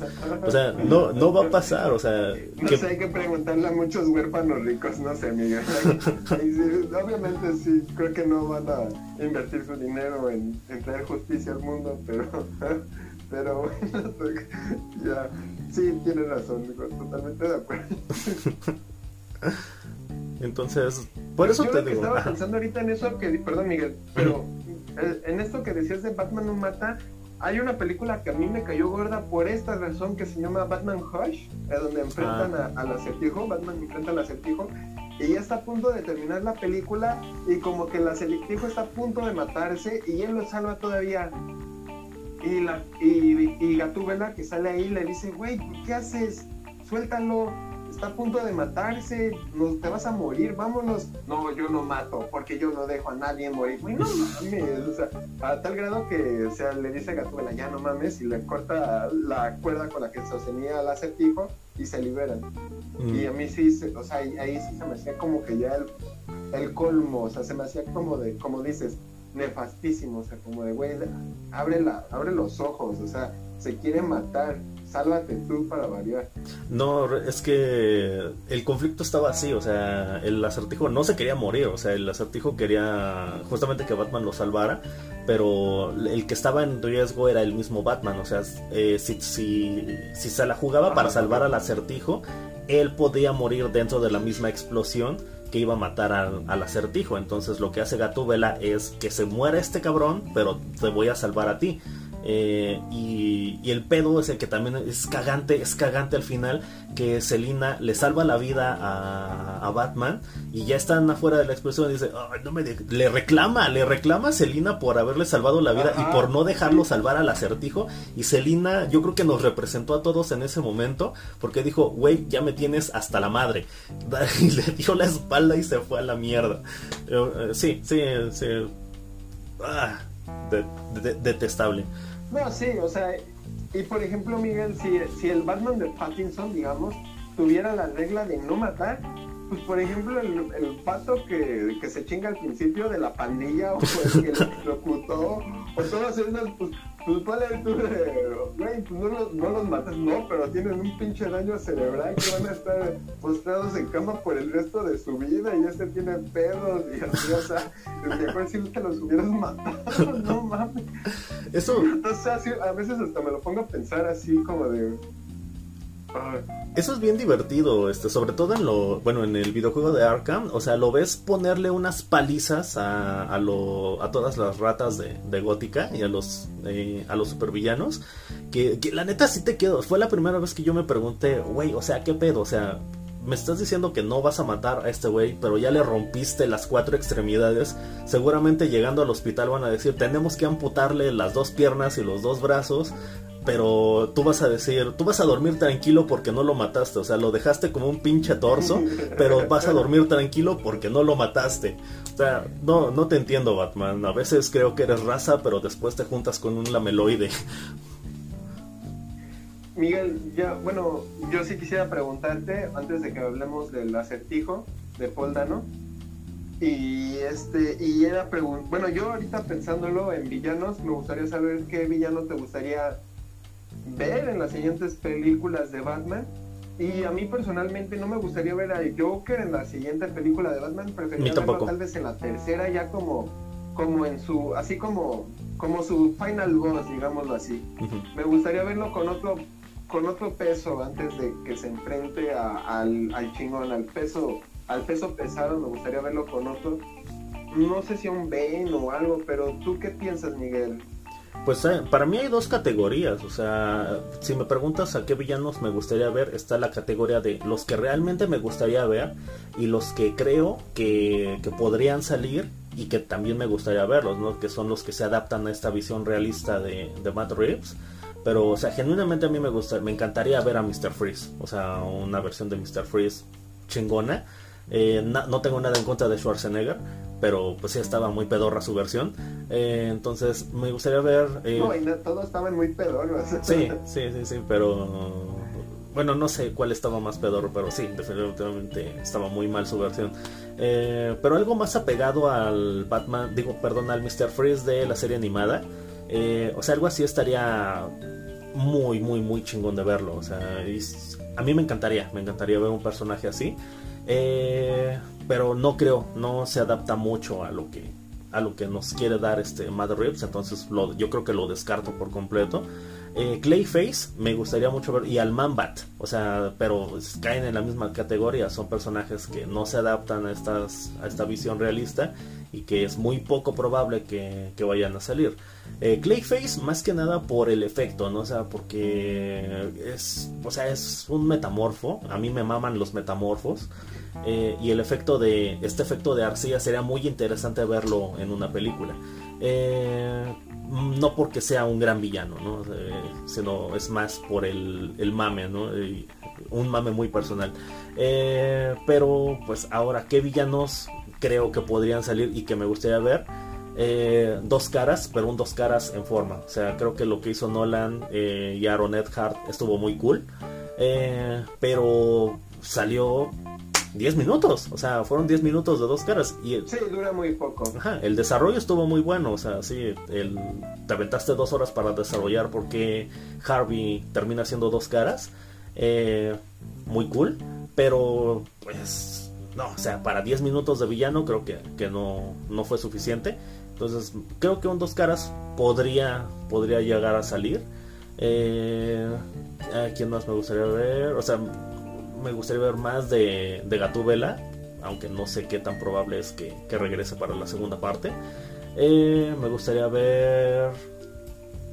Sí a Bane, pero está muy reciente la versión de Tom Hardy y además, bueno, también está, está más reciente la versión del Joker del Joaquin Phoenix, pero es que el Joker es demasiado icónico para dejarlo pasar. Eh, me gustaría también ver que también es repetido, pero ah, le comentaba a un amigo, o sea, eh, me vi con un amigo el año pasado, estábamos viendo justamente The Long Halloween parte 1, parte 2. Y está esta secuencia del espantapájaros eh, cuando escapa de Arkham. Eh, y le dije, le dije a mi amigo, güey, eh, las películas, o sea, necesitamos una versión cinematográfica del, del, del, espantapájaros que realmente haga que te cagues de miedo, o sea, que tenga secuencias eh, realmente de terror, o sea, que es lo que haga con el gas del miedo que le permita al director desarrollar una atmósfera realmente de terror, o sea, que sientas el miedo, o sea, así como tal, porque lo de Nolan fue extremadamente tibio, o sea, su creo que Cillian Murphy fue es un gran cast para el personaje, pero el efecto del miedo, la verdad se queda cortísimo, o sea, eso no me da miedo ni a, para nada, o sea, no me da miedo, punto. Eh, pero sí, sí creo que necesitamos una versión, o sea, y creo que también sería muy interesante hacer una, una película de Batman basada en auténtico terror, auténtico miedo, o sea, una película de miedo sobre, bueno, con Batman, o sea, pero con el espantapájaros encarnando el miedo como tal. Eh, creo que realmente necesitamos eso, o sea, lo que hizo Cillian Murphy como el doctor este, Crane está muy cool, o sea, y él es un actorazo pero necesitamos ver ese miedo, necesitamos ver ese miedo en una película de Batman. Eh, me gustaría mucho verlo y creo que se adapta, creo que se adapta, este, o sea, realmente puede jugar con este lado fantástico sin necesidad de, de salirse de su visión este, realista, creo que sí se presta muy bien. Eh, ¿Quién más me gustaría ver? Ah, no sé, no sé. Hay muchos, o sea, hay, un villano que se llama Luciérnaga. Ajá. ¿Que se llama qué, perdón? Luciérnaga. O sea, que es un pirómano con un jetpack. Ah, ya. Eh, que también estaría muy cool verlo. O sea, pero es un villano muy pequeño, como para que digas, ah, sí, va a salir Luciérnaga en la película, en la siguiente película de Batman. Yo, ¿sabes quién espero? Y ojalá que sí puedan traer. ¿A quién? Y así se podrían traer de nuevo a Ah, y así se puede hacer de nuevo esta Gatúbela, Selina Kyle.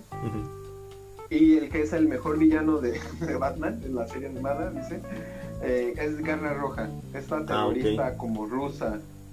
De, si no, si no la topan, este, en la serie animada de Batman este, aparece una como mujer rusa con un atuendo rojo y, una, y un tatuaje de una garra tatuada a un lado este, y es una de los villanos icónicos. Bueno, no sé si es un villano icónico de Batman, pero hay, una frase que a mí me encanta porque le dice ella de Batman, por fin, por fin encontraste un rival digno de tu altura y, y, Batman se sorprende y dice, ¿eres mujer?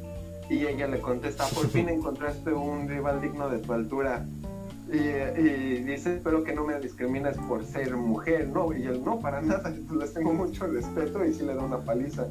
Entonces, fíjate que ahorita que me lo pongo a pensar en villanos así, me gustaría como algo así, o tipo la corte de los búhos, o sea, ah, una super mafia asesina, eh, donde contrates a asesinos este seriales muy buenos, tal vez como Katana, por ejemplo, esta, esta, esta villana que es una asesina con espada, literalmente, creo que funcionaría. Sí, sí, este, Lady Shiva de la Liga de las Sombras. No la recuerdo ahorita. De la Liga de las Sombras, o sea, también es este así super ninja asesina. alumna, ah, sí, ya, ya, ya me acordé. Sí, alumna de Ras al Ghul. Sí, sí, sí. Sí, sí, sí, sí. También, por ejemplo, ahí estaría. Sí, fíjate que sí. me faltó Poison Ivy en la categoría de personajes que me gustaría ver, pero que sé que no van a salir. Eh, bueno, eh, pero sí, eh, creo que los ninjas se prestan mucho, se prestan mucho para, para Batman, que, que sí lo extrañé un poco. O sea, creo que una de las partes que más me quedaron así pendientes de, de este Batman es cómo aprendió a pelear. O sea, porque pelea muy bien como para haber aprendido él solo. Entonces, ah, me queda por ahí esa duda.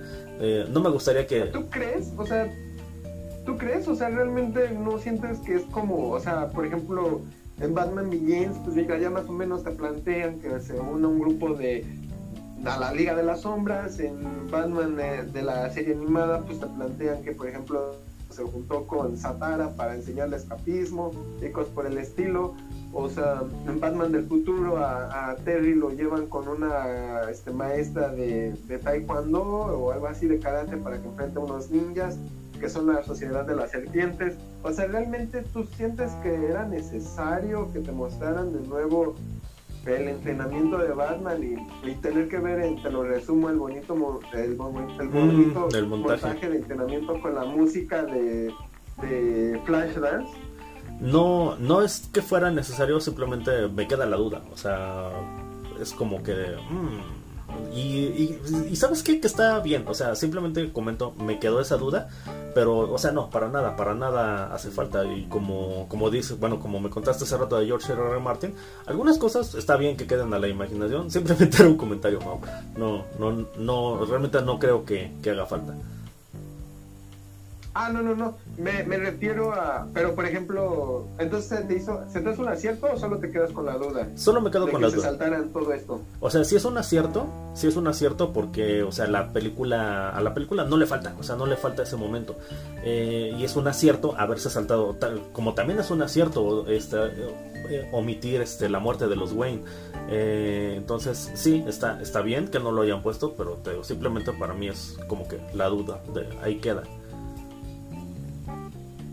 Y ahora sí, el villano, bueno, por ejemplo, a mí, a mí sí me dio miedo Paul Dano, en especial porque siento que es algo que, es, que es muy factible hoy en día.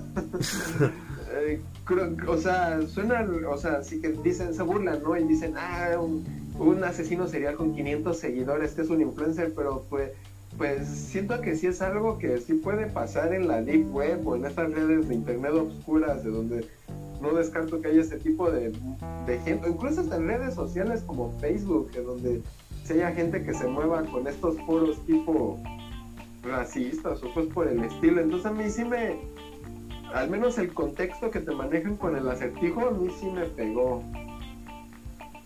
Ok, eh, sí, yo, yo creo que incluso no es descartable que esté pasando, o sea, simplemente no sabemos o no tiene, ah, también. no tiene el, eh, el alcance que sí tiene en la película el, el este, las acciones del acertijo, pero pues que para nada es descartable que efectivamente esté pasando, ¿no? Que haya eh, gente organizada en la deep web para pues hacer cosas, ¿no? O sea, y esas cosas, pues que sean lo que ustedes se imaginen, ¿no?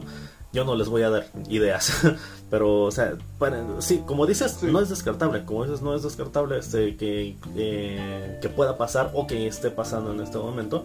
Y pues sí, o sea, eh, no, fíjate, yo no me había puesto a pensar en eso, yo solo me había quedado en, en el contexto de la película de, ah, no más, cuánta cuando quiere, cuando la gente quiere organizarse, sí pueden, pero pero nada más, hasta ahí me quedé yo. Hace poco escuché una anécdota de, de Miyazaki, creo, no sé quién de estos de Estudio Ghibli, que conocieron a un animador canadiense que con todo el dinero que consiguió compró no sé cuántos terrenos en Canadá y empezó a forestar poco a poco, poco a poco. Y, y según la moraleja, o sea, esto es basado en hechos reales, según yo creo que sí es Miyazaki, el que dice, imagínense, de una sola persona logró todo esto, imagínense si fuéramos todo el planeta lo que podríamos lograr si nos organizáramos todos en conjunto. Eh, pues ya vemos qué pasaría si 500 personas se juntan para fastidiar a muchas otras personas. Sí, sí, este... Ah, bueno. Eh... Qué divertido. bueno, es que el pedo, bueno, nos da para analizar naturaleza humana, diría yo este, este comentario. Porque, pues, de lo que comentas de esta historia real, pues es que realmente es más fácil, o sea, es más fácil que tú como individuo digas, es que yo voy a hacer esto, y que tú busques los medios y los recursos para decir, es que yo quiero sembrar todos estos árboles, a que agarres a tu hermana, a tu mejor amigo, o a tu a tu pareja y digas, oye, me haces el paro y quieres ayudarme a, cumplir esta meta porque si lo hago yo y lo haces tú, entonces ya sería el doble de árboles. Y te tienes que organizar y tienes que coordinarte y tienes que convencer a la persona y tienes que hacer un montón de cosas. Y estoy hablando de dos personas. Y, cuando es algo así... Pero, por ejemplo... Eh, eh, es que sonará feo lo que voy a decir, pero cuando son para malas cosas, como que la gente sí se organiza de verdad. Es a lo que voy. Ahorita que me decías esto de... eh, eh, ahorita que me decías esto, me vino no sé por qué un flashazo de Vietnam y me acordé de esta película de, de KK Clan, este, El Infiltrado, de este negro que Mm. se infiltra a- al Ku Klux Klan. Y, son, un- y dice, son dos personas, imagínate, ¿no? Y yo me acuerdo, pues en esas reuniones de los del Ku Klux Klan, pues eran un chingo de blancos juntos para querer matar negros. Es así de, de aterrorizante, ¿no? Exacto, exacto. Eso es a lo que iba. O sea, yo te iba a decir, pues dos personas coordinarse para sembrar árboles es un pedísimo.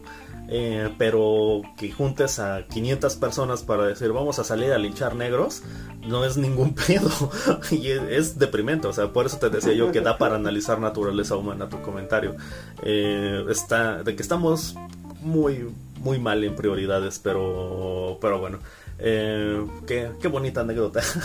Pero, ok, eh, sobre Paul Dano, sobre Paul Dano, ahora sí como... Bueno, una última anécdota, perdón, Miguel. Ah, ok, venga. Este, igual, por ejemplo, cuando, cuando iba todavía en la universidad, creo que hubo uno de estos, gente, unas personas de estas que se vuelven virales por hacer una pendejada y una compañera publicó un video de cómo en Estados Unidos gente se estaba juntando para hacer comida y entregársela a, lo- a los indigentes y todo el mundo publicó así, era Navidad, yo me acuerdo, todo el mundo publicó así de, no, este, ella publica este video y dice, en lugar de hacer famosos este tipo de personas, deberíamos de proponernos a juntarnos para hacer este tipo de actividades.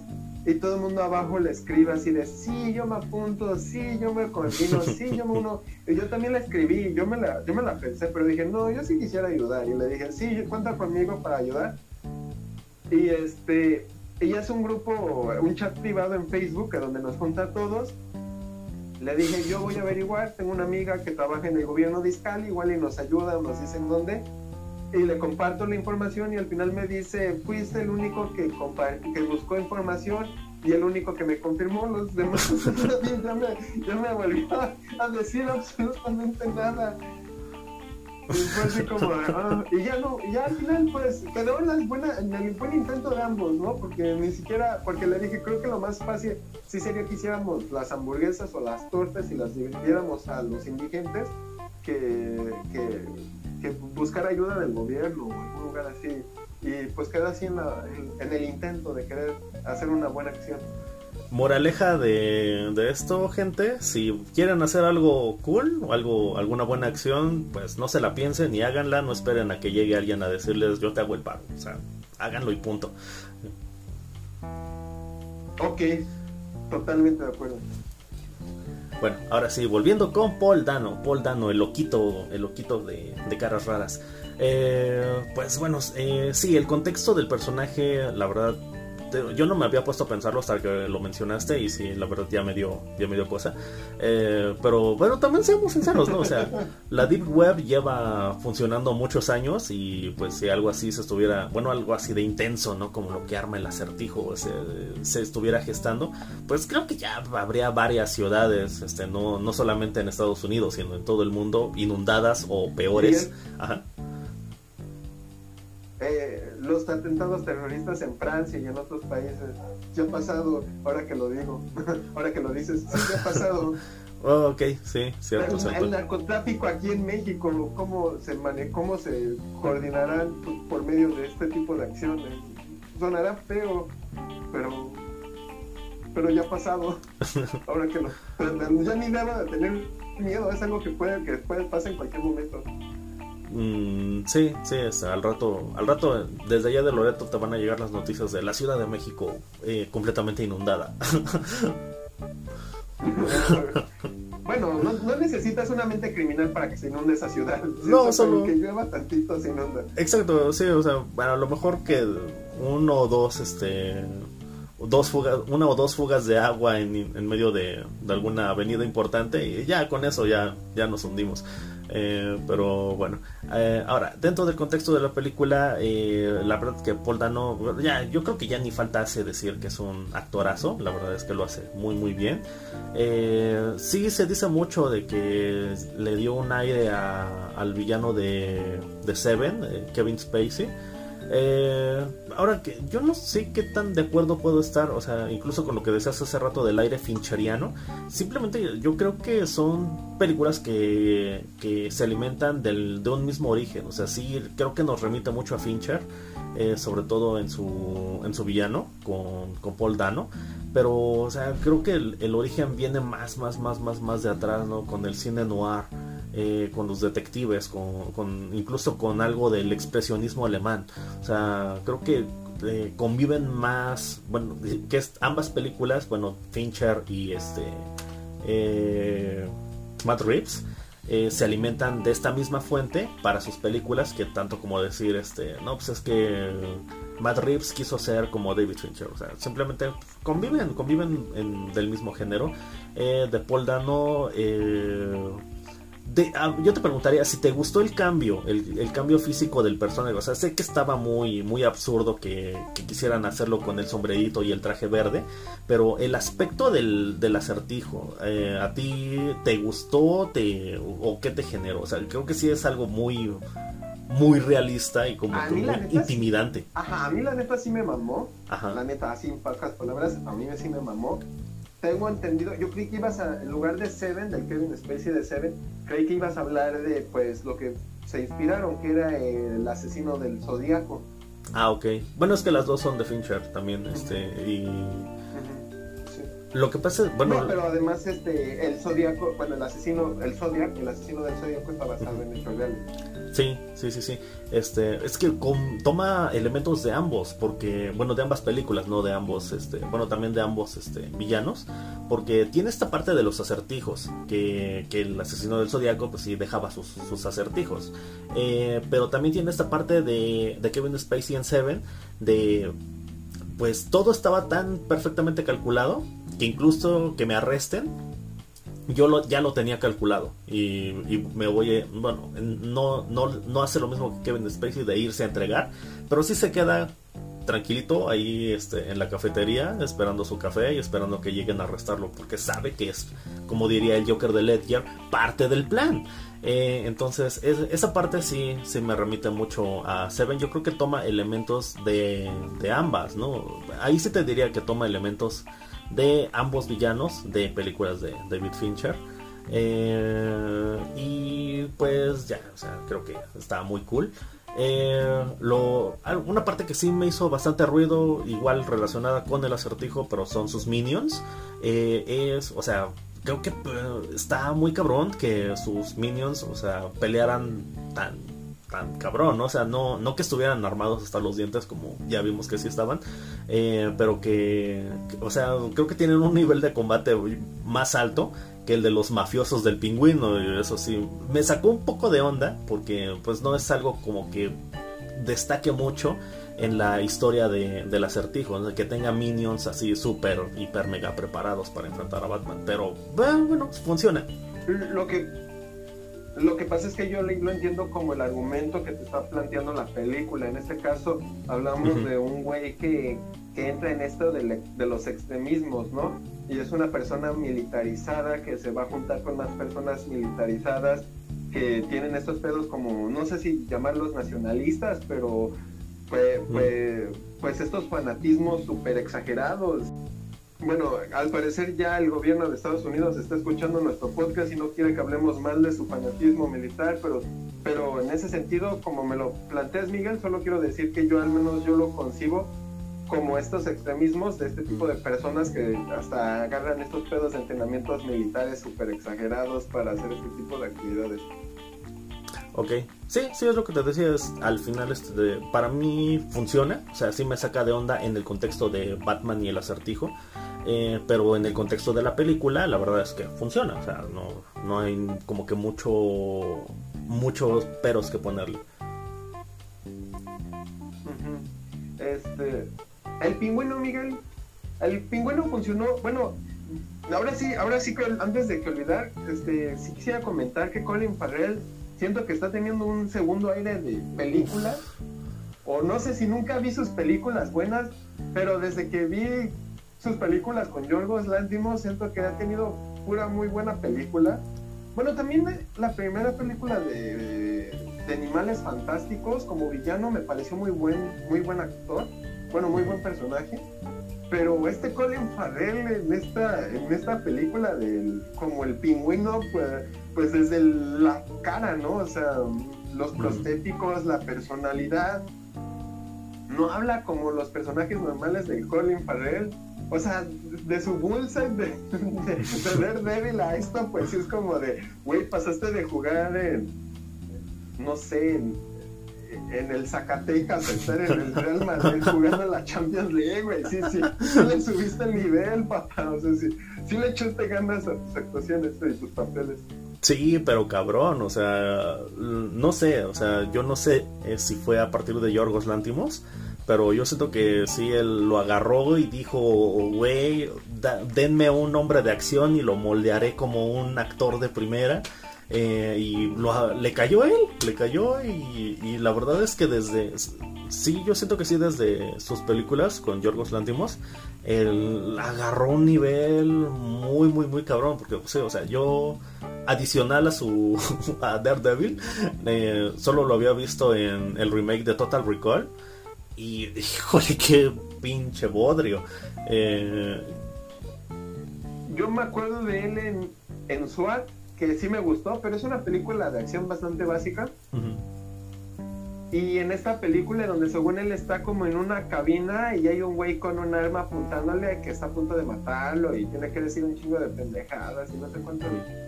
Pues está medio pendeja la película, no recuerden, pero, pero también no es así como de, ah, no, no Sí, sí, es que te digo, o sea, era un hombre de acción, o sea, tal cual, o sea, este, pero te digo, lo tomó Yorgos y, le dijo, güey, vas a engordar eh, y te voy a pisotear eh, y, voy a hacer que, un niño irlandés, este, bueno, este, juegue con que va a matar a toda tu familia, eh, pero resurgió como pinche ave fénix, este, ¿no? La verdad excelente, excelente este eh, trabajo, bueno, levante, levante de, carrera para Colin Farrell.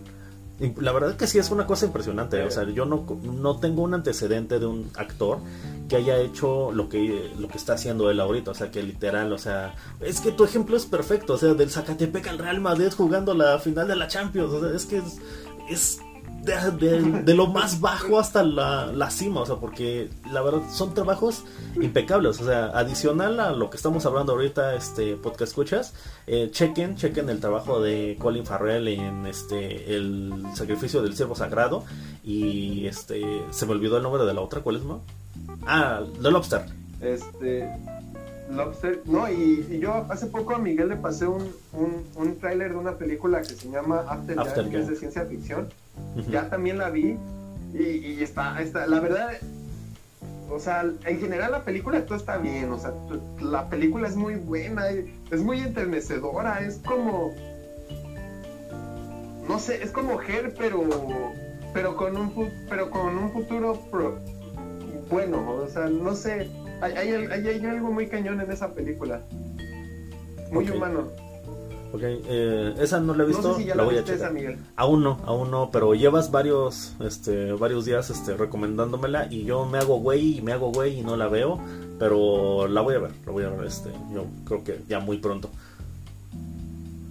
Bueno, y si tienen, este, HBO eh, Max, el sacrificio de un siervo sagrado está en HBO Max. Sí, sí, este, eso como recomendaciones, ahí chequen, chequen este para que vean, porque no hablamos solamente de, lo que está haciendo aquí en, eh, en Batman, este, como el pingüino, la verdad es que ya lleva un buen rato, un buen rato haciendo, bueno, no sé si muy buenas películas, eh, por el caso de Animales Fantásticos. No creo que sea una muy buena película, pero sí hace un muy buen personaje. Entonces, este, yo creo que como actor, la verdad es que ha levantado de, forma muy cabrona, muy, muy cabrona su carrera. Sí, no, o sea, por ejemplo, en Animales Fantásticos, tiene razón, es una gran película, pero sí me acuerdo que todo iba bien, como él como el villano, hasta que quitan, lo quitan a él y ponen a Johnny Depp. que ahora ya vemos que Johnny Depp se está aventando en los duelos formidables contra, contra Amber Heard. A ver qué termina eso. Va a terminar en su biopic y que va a ser protagonizada y dirigida por. Bueno, protagonizada por él, dirigida por Tim Burton y va a ser un peliculón bárbaro. y Helen Bonham Carter, espero, como Amber Heard. sería, sería interesante. Este, bueno, eh, sí, o sea, también el pingüino estuvo, o sea, era, era como un, como un, como un, no sé, o sea, era un jefe de la, de la mafia muy cagado, que, pero que, que no, tal vez no te lo tomas en serio porque es el segundón, pero, pero lo hace bien, o sea, insisto, o sea, es, como dos cosas bien abismales. Sí, sí, sí, sí, es. O sea, sus papeles normales o, a esto sí son como, güey, está, brincando en distintos géneros, en distintos niveles. Sí, sí, este, por la, es que la cuestión de la transformación física eh, no es, no es menos, o sea, solemos irnos con Christian Bale, ¿no? De decir, no, pues es que engordó tanto y, y, se quedó pelón, ¿no? O este, adelgazó tanto y ahora hizo esto, ¿no? Ahora seguramente para Thor Ragnarok viajó al espacio y mató dioses para interpretar a Gore. Eh, no sé cómo se preparó Christian Bale para, ese papel.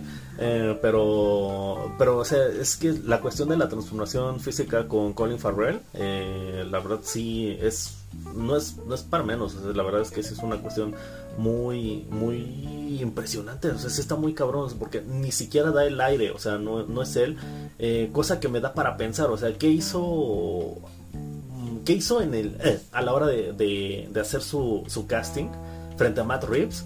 Para que dijera, güey, te quiero a ti como el pingüino, aunque no te parezcas al pingüino, entonces te voy a tapizar de, prostéticos, pero tú vas a ser el pingüino. O sea, me da mucha curiosidad, o sea, eh, porque efectivamente la interpretación la tiene, pero incluso la voz es irreconocible. Sí. Este. Bueno, Gatúbela ya creo que para concluir, ¿no? Ah, impecable, este, impecable el trabajo de Zoe Kravitz. Es que todos están muy bien, o sea, realmente no, no sé, digo, ajá, o sea, en general decir, es lo que he estado escuchando en todos los podcasts o críticas que he llegado a oír de Batman, de cómo todos están bien, de la fotografía, el maquillaje, el diseño de producción, o sea, todo, o sea, en todo general la película está bien. Miguel se queja de unos argumentos. Yo no, yo no me quejo de el rata están cagados. y el otro güey gritándoles la rata alada, ya como que ay, no mames, a ver si es una página web. Hiciera una página web. Ah, ok, ok, ok. existe la página web. Sí, sí, sí existe. Es parte del marketing, muy buen marketing, por cierto. Eh, se me olvidaba algo y la verdad no me podía ir sin mencionar este podcast que eh, ya después de ver la película muchas veces, eh, si no lo han notado gente, yo se los digo ahorita, el, el MVP de toda la película es Martínez el policía Martínez, porque es, este señor, este señor le resolvió a Batman el rata, ajá, es el de You Are, el rata alada y el de la madre esta para poner alfombras, o sea, sin Martínez no hubieran agarrado nunca al acertijo, ni hubieran resuelto ninguno de los enigmas. O sea, no hubieran llegado a la página web, no hubieran descubierto lo de los 500 seguidores de, del acertijo. O sea, no, o sea, Martínez, Martínez, si alguien tenía que llevarse una medalla eh, al mérito en este, en este caso, es Martínez. O, en todo caso, si alguien tenía que irse en su motocicleta al atardecer junto con Gatúbela, era Martínez. O sea, porque pinche Martínez, güey, tú, tú salvaste el día. O sea, Batman no pudo diferenciar un pingüino de una rata paloma, pero tú sí, cabrón, tú sí dijiste, you are el rata alada. y tampoco, y también tenía el primo, ¿o qué era? Su hermano que se su dedicaba a instalar este... Su, tío que se dedicaba a instalar este, alfombras. Yo cuando vi esa cosa dije, eso es para las alfombras. Y cuando ya lo confirma Martínez, dije, a huevo, está abajo en el suelo.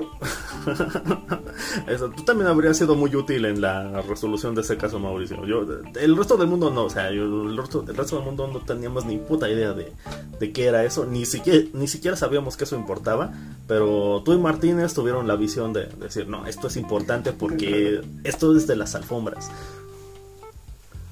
Y todas las trabajadoras que instalan alfombras en el mundo. Bueno, si fueron a ver Batman, sí, obviamente.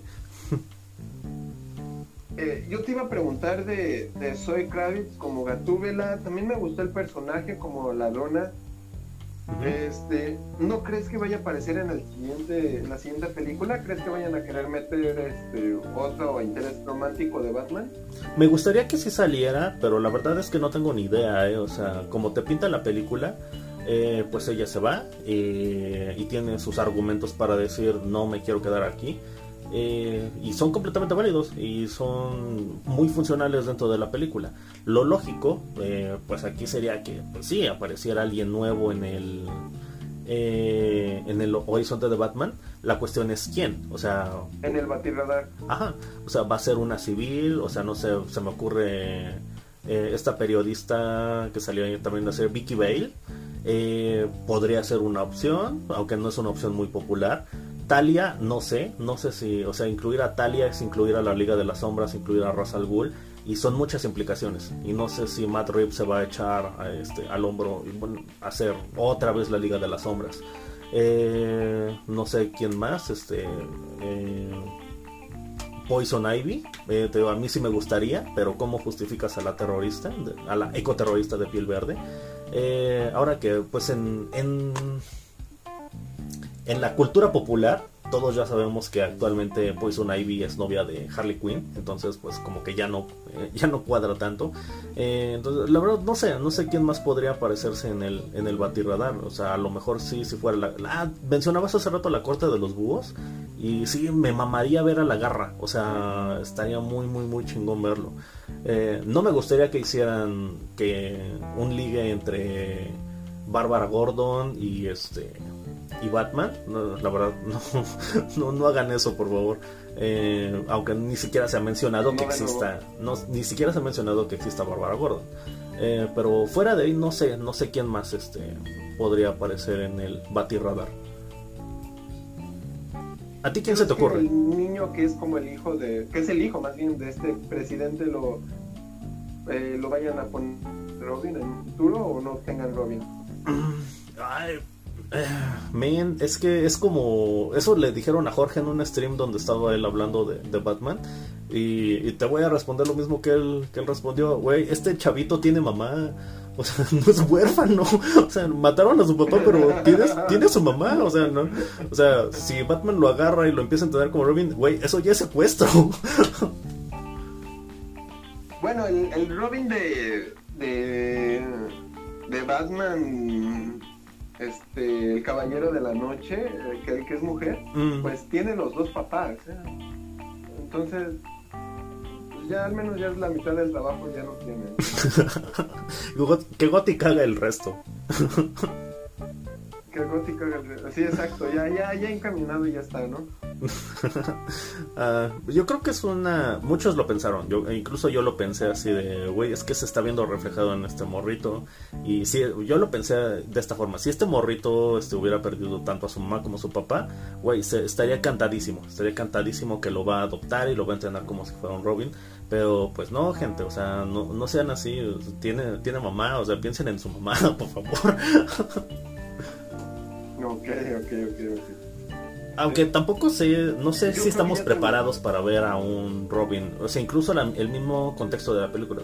Eh, hablamos de un Batman de dos años, de dos años en activo.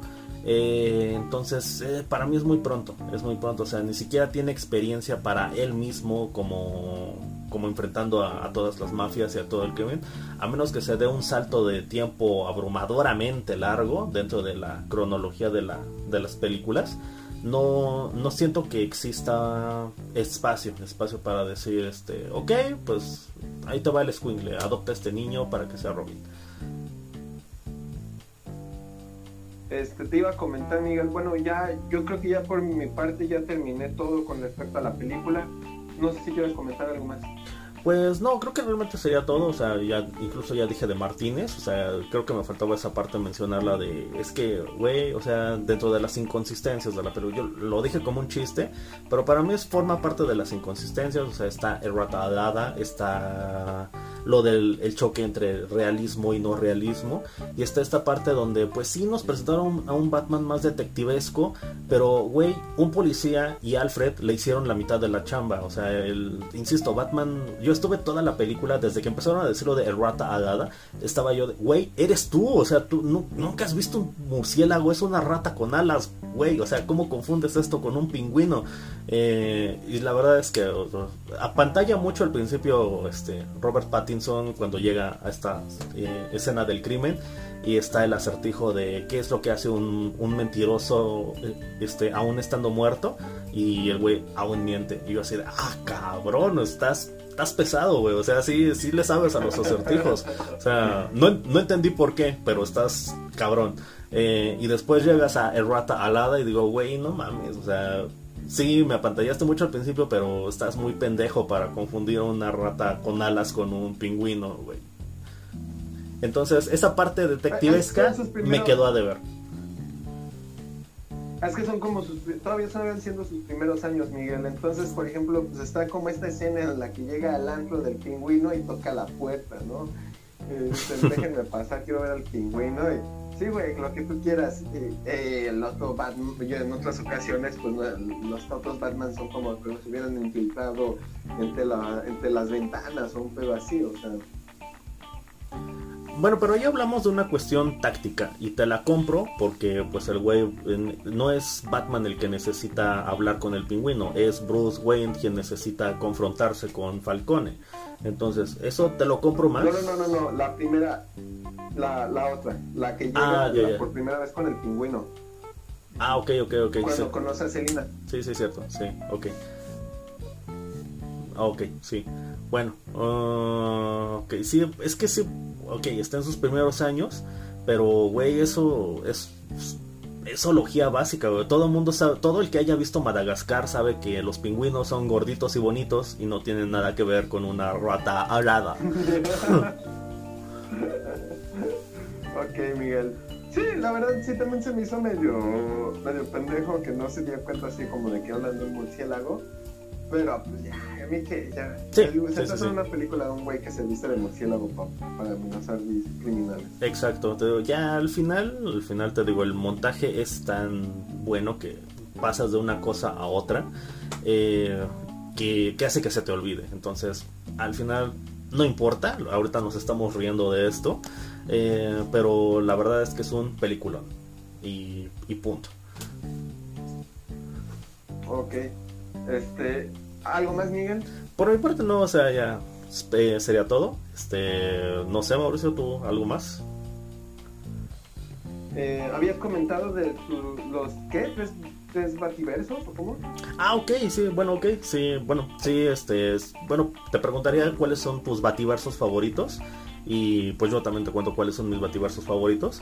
Eh, pero así de, absolutamente todo lo que se te ocurra, series animadas, videojuegos, películas, este, si quieres hasta cómics, este, no sé, lo que se te ocurra, o sea, qué universos de, Batman, o sea, eh, son para ti son los que más te han gustado así de, todo, de todo, de, todo el Batman. Este, para mí, insisto, el primero es la serie animada, eh, después están los videojuegos de Arkham y se coló en tercer lugar el universo, bueno, el bativerso de, de la serie de Harley Quinn. Me, insisto, se la recomiendo mucho, está muy chida. Tiene el mejor chiste sobre, sobre nerdos mamadores. Eh, entonces, este, está, está muy chida, sí se los recomiendo.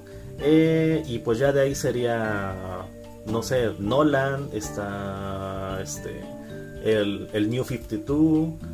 Eh, ya hay varios, ya hay varios este, otros bativersos que, me resultan muy atractivos. Pero eh, hasta arriba yo tendría que poner esos tres. Eh, yo no soy gamer, nunca, casi, no, casi nunca he jugado videojuegos, no he jugado los Arkham. Este, y de lo que he visto, pues yo me quedaría con, en primer lugar con Batman de Brave and the Bold o Batman el Valiente que es esta serie animada que, toma todo el, toda la, todo el contexto y todos los héroes y villanos y todo y la estética de los primeros años de Batman, de la época dorada de oro y plata de Batman.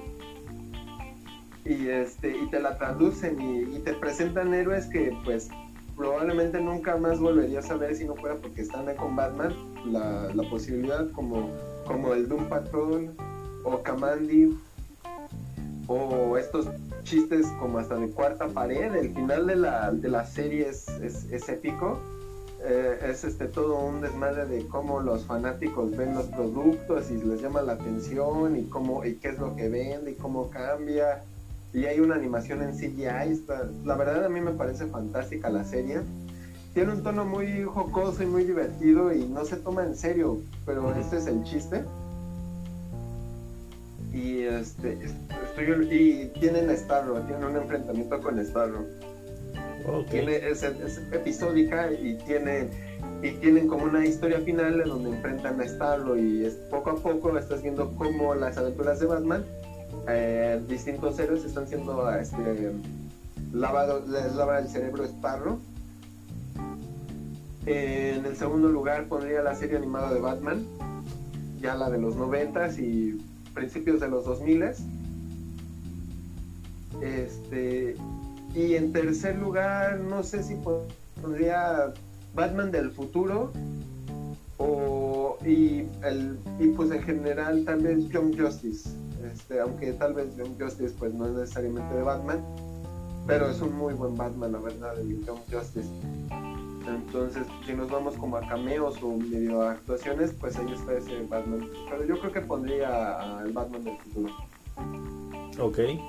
¿Sabes cuál es mi problema con el Batman de Young Justice? Bueno, no con el Batman, sino con la gótica. O sea, como que no tengo suficiente información de, de cómo es la gótica de, de este universo de Young Justice como para decir, ah, me mama o ah, me caga. O sea, no, o sea, incluso creo que el Joker solo, solo salió una vez o solo ha salido una vez en todo Young Justice.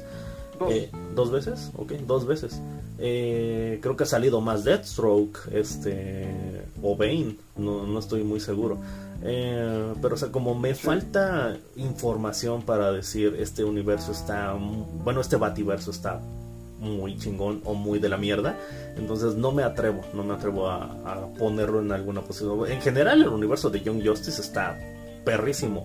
Eh, pero no podría incluir o no podría tomar a la gótica así exclusivamente y decir, ah, pero esta gótica de este universo me mama un chingo. Yo de hecho, lo, yo ahorita últimamente viendo los nuevos capítulos de Young Justice, lo pongo Ah, o sea, si siguen eh, con este nivel, yo creo que ya van a estar por encima de, por ejemplo, la Liga de la Justicia, incluyendo la Liga de la Justicia Ilimitada, porque realmente sí está muy a top. Pero pues como no es una serie completamente de Batman, pero por ejemplo me llamaba mucho la atención de este Batman Incorporated que se hablaba en la tercera temporada, y ya vemos un poco más de los villanos, de, pues, de este personaje que me llamaba la atención, que era la huérfana. Entonces, este, o sea, no, por eso me quedo así como de no sé si, si, incluirlo o no. Pero pues lo puse porque me decías que si bien Harley Quinn no es este, no, no aparece Batman, está en su universo y lo que poco que aparece funciona muy bien, pues quise poner Young Justice y no he visto Harley Quinn. Te la recomiendo mucho. O sea, se me hace que te puede gustar porque eh, se parece mucho a lo que describes de Batman Brave and the Bold. Eh, eh, voy a ver, porque ya se me antojó por cómo me la contaste. Sí se me antoja ver este, ahora este, esta serie. ¿Y qué más te iba a decir? ah, que. bueno, un chiste sobre Batman. bueno, este Batman de Young Justice ya de plano se agarró a todo, todo el, el orfanato para para sus para sus fines. que, ahora ya no ha sido tan visible Batman de Young Justice. Y está, está, bien, me parece interesante. Está, está, muy diverso todo. Está perfecto, está perfecto que no, que no salga tanto Batman. Eh, porque la, la historia, bueno, el universo se sostiene sin él. Eh, digo, si sale, pues qué chido. Si no sale, pues es porque no lo necesitan. No hace falta que esté Batman ahí todo el tiempo. Pero, pero o sea, sí está cagadísimo que ya tiene su pinche horda de huérfanos para que peleen por él. Ni modo. Así, el, el, orfanatorio deberíamos de llamar. Bati, Bati, Batorfans, no, bueno, no sé, no sé. Pero bueno, ya, eh, bueno, por, por eso ya sería todo. Por mi parte también. Ok, muy bien Mauricio. Bueno, pues esto fue a Podcast Líptico dedicado a Batman y algunas cosas más sobre cómics y sobre películas de superhéroes. Eh, pero básicamente sobre Batman, sobre The Batman, el Batman, eh, el hombre murciélago. Entonces, pues. El rata alada. ok. Bueno, pues yo soy Miguel. Yo soy Mauricio. Adiós.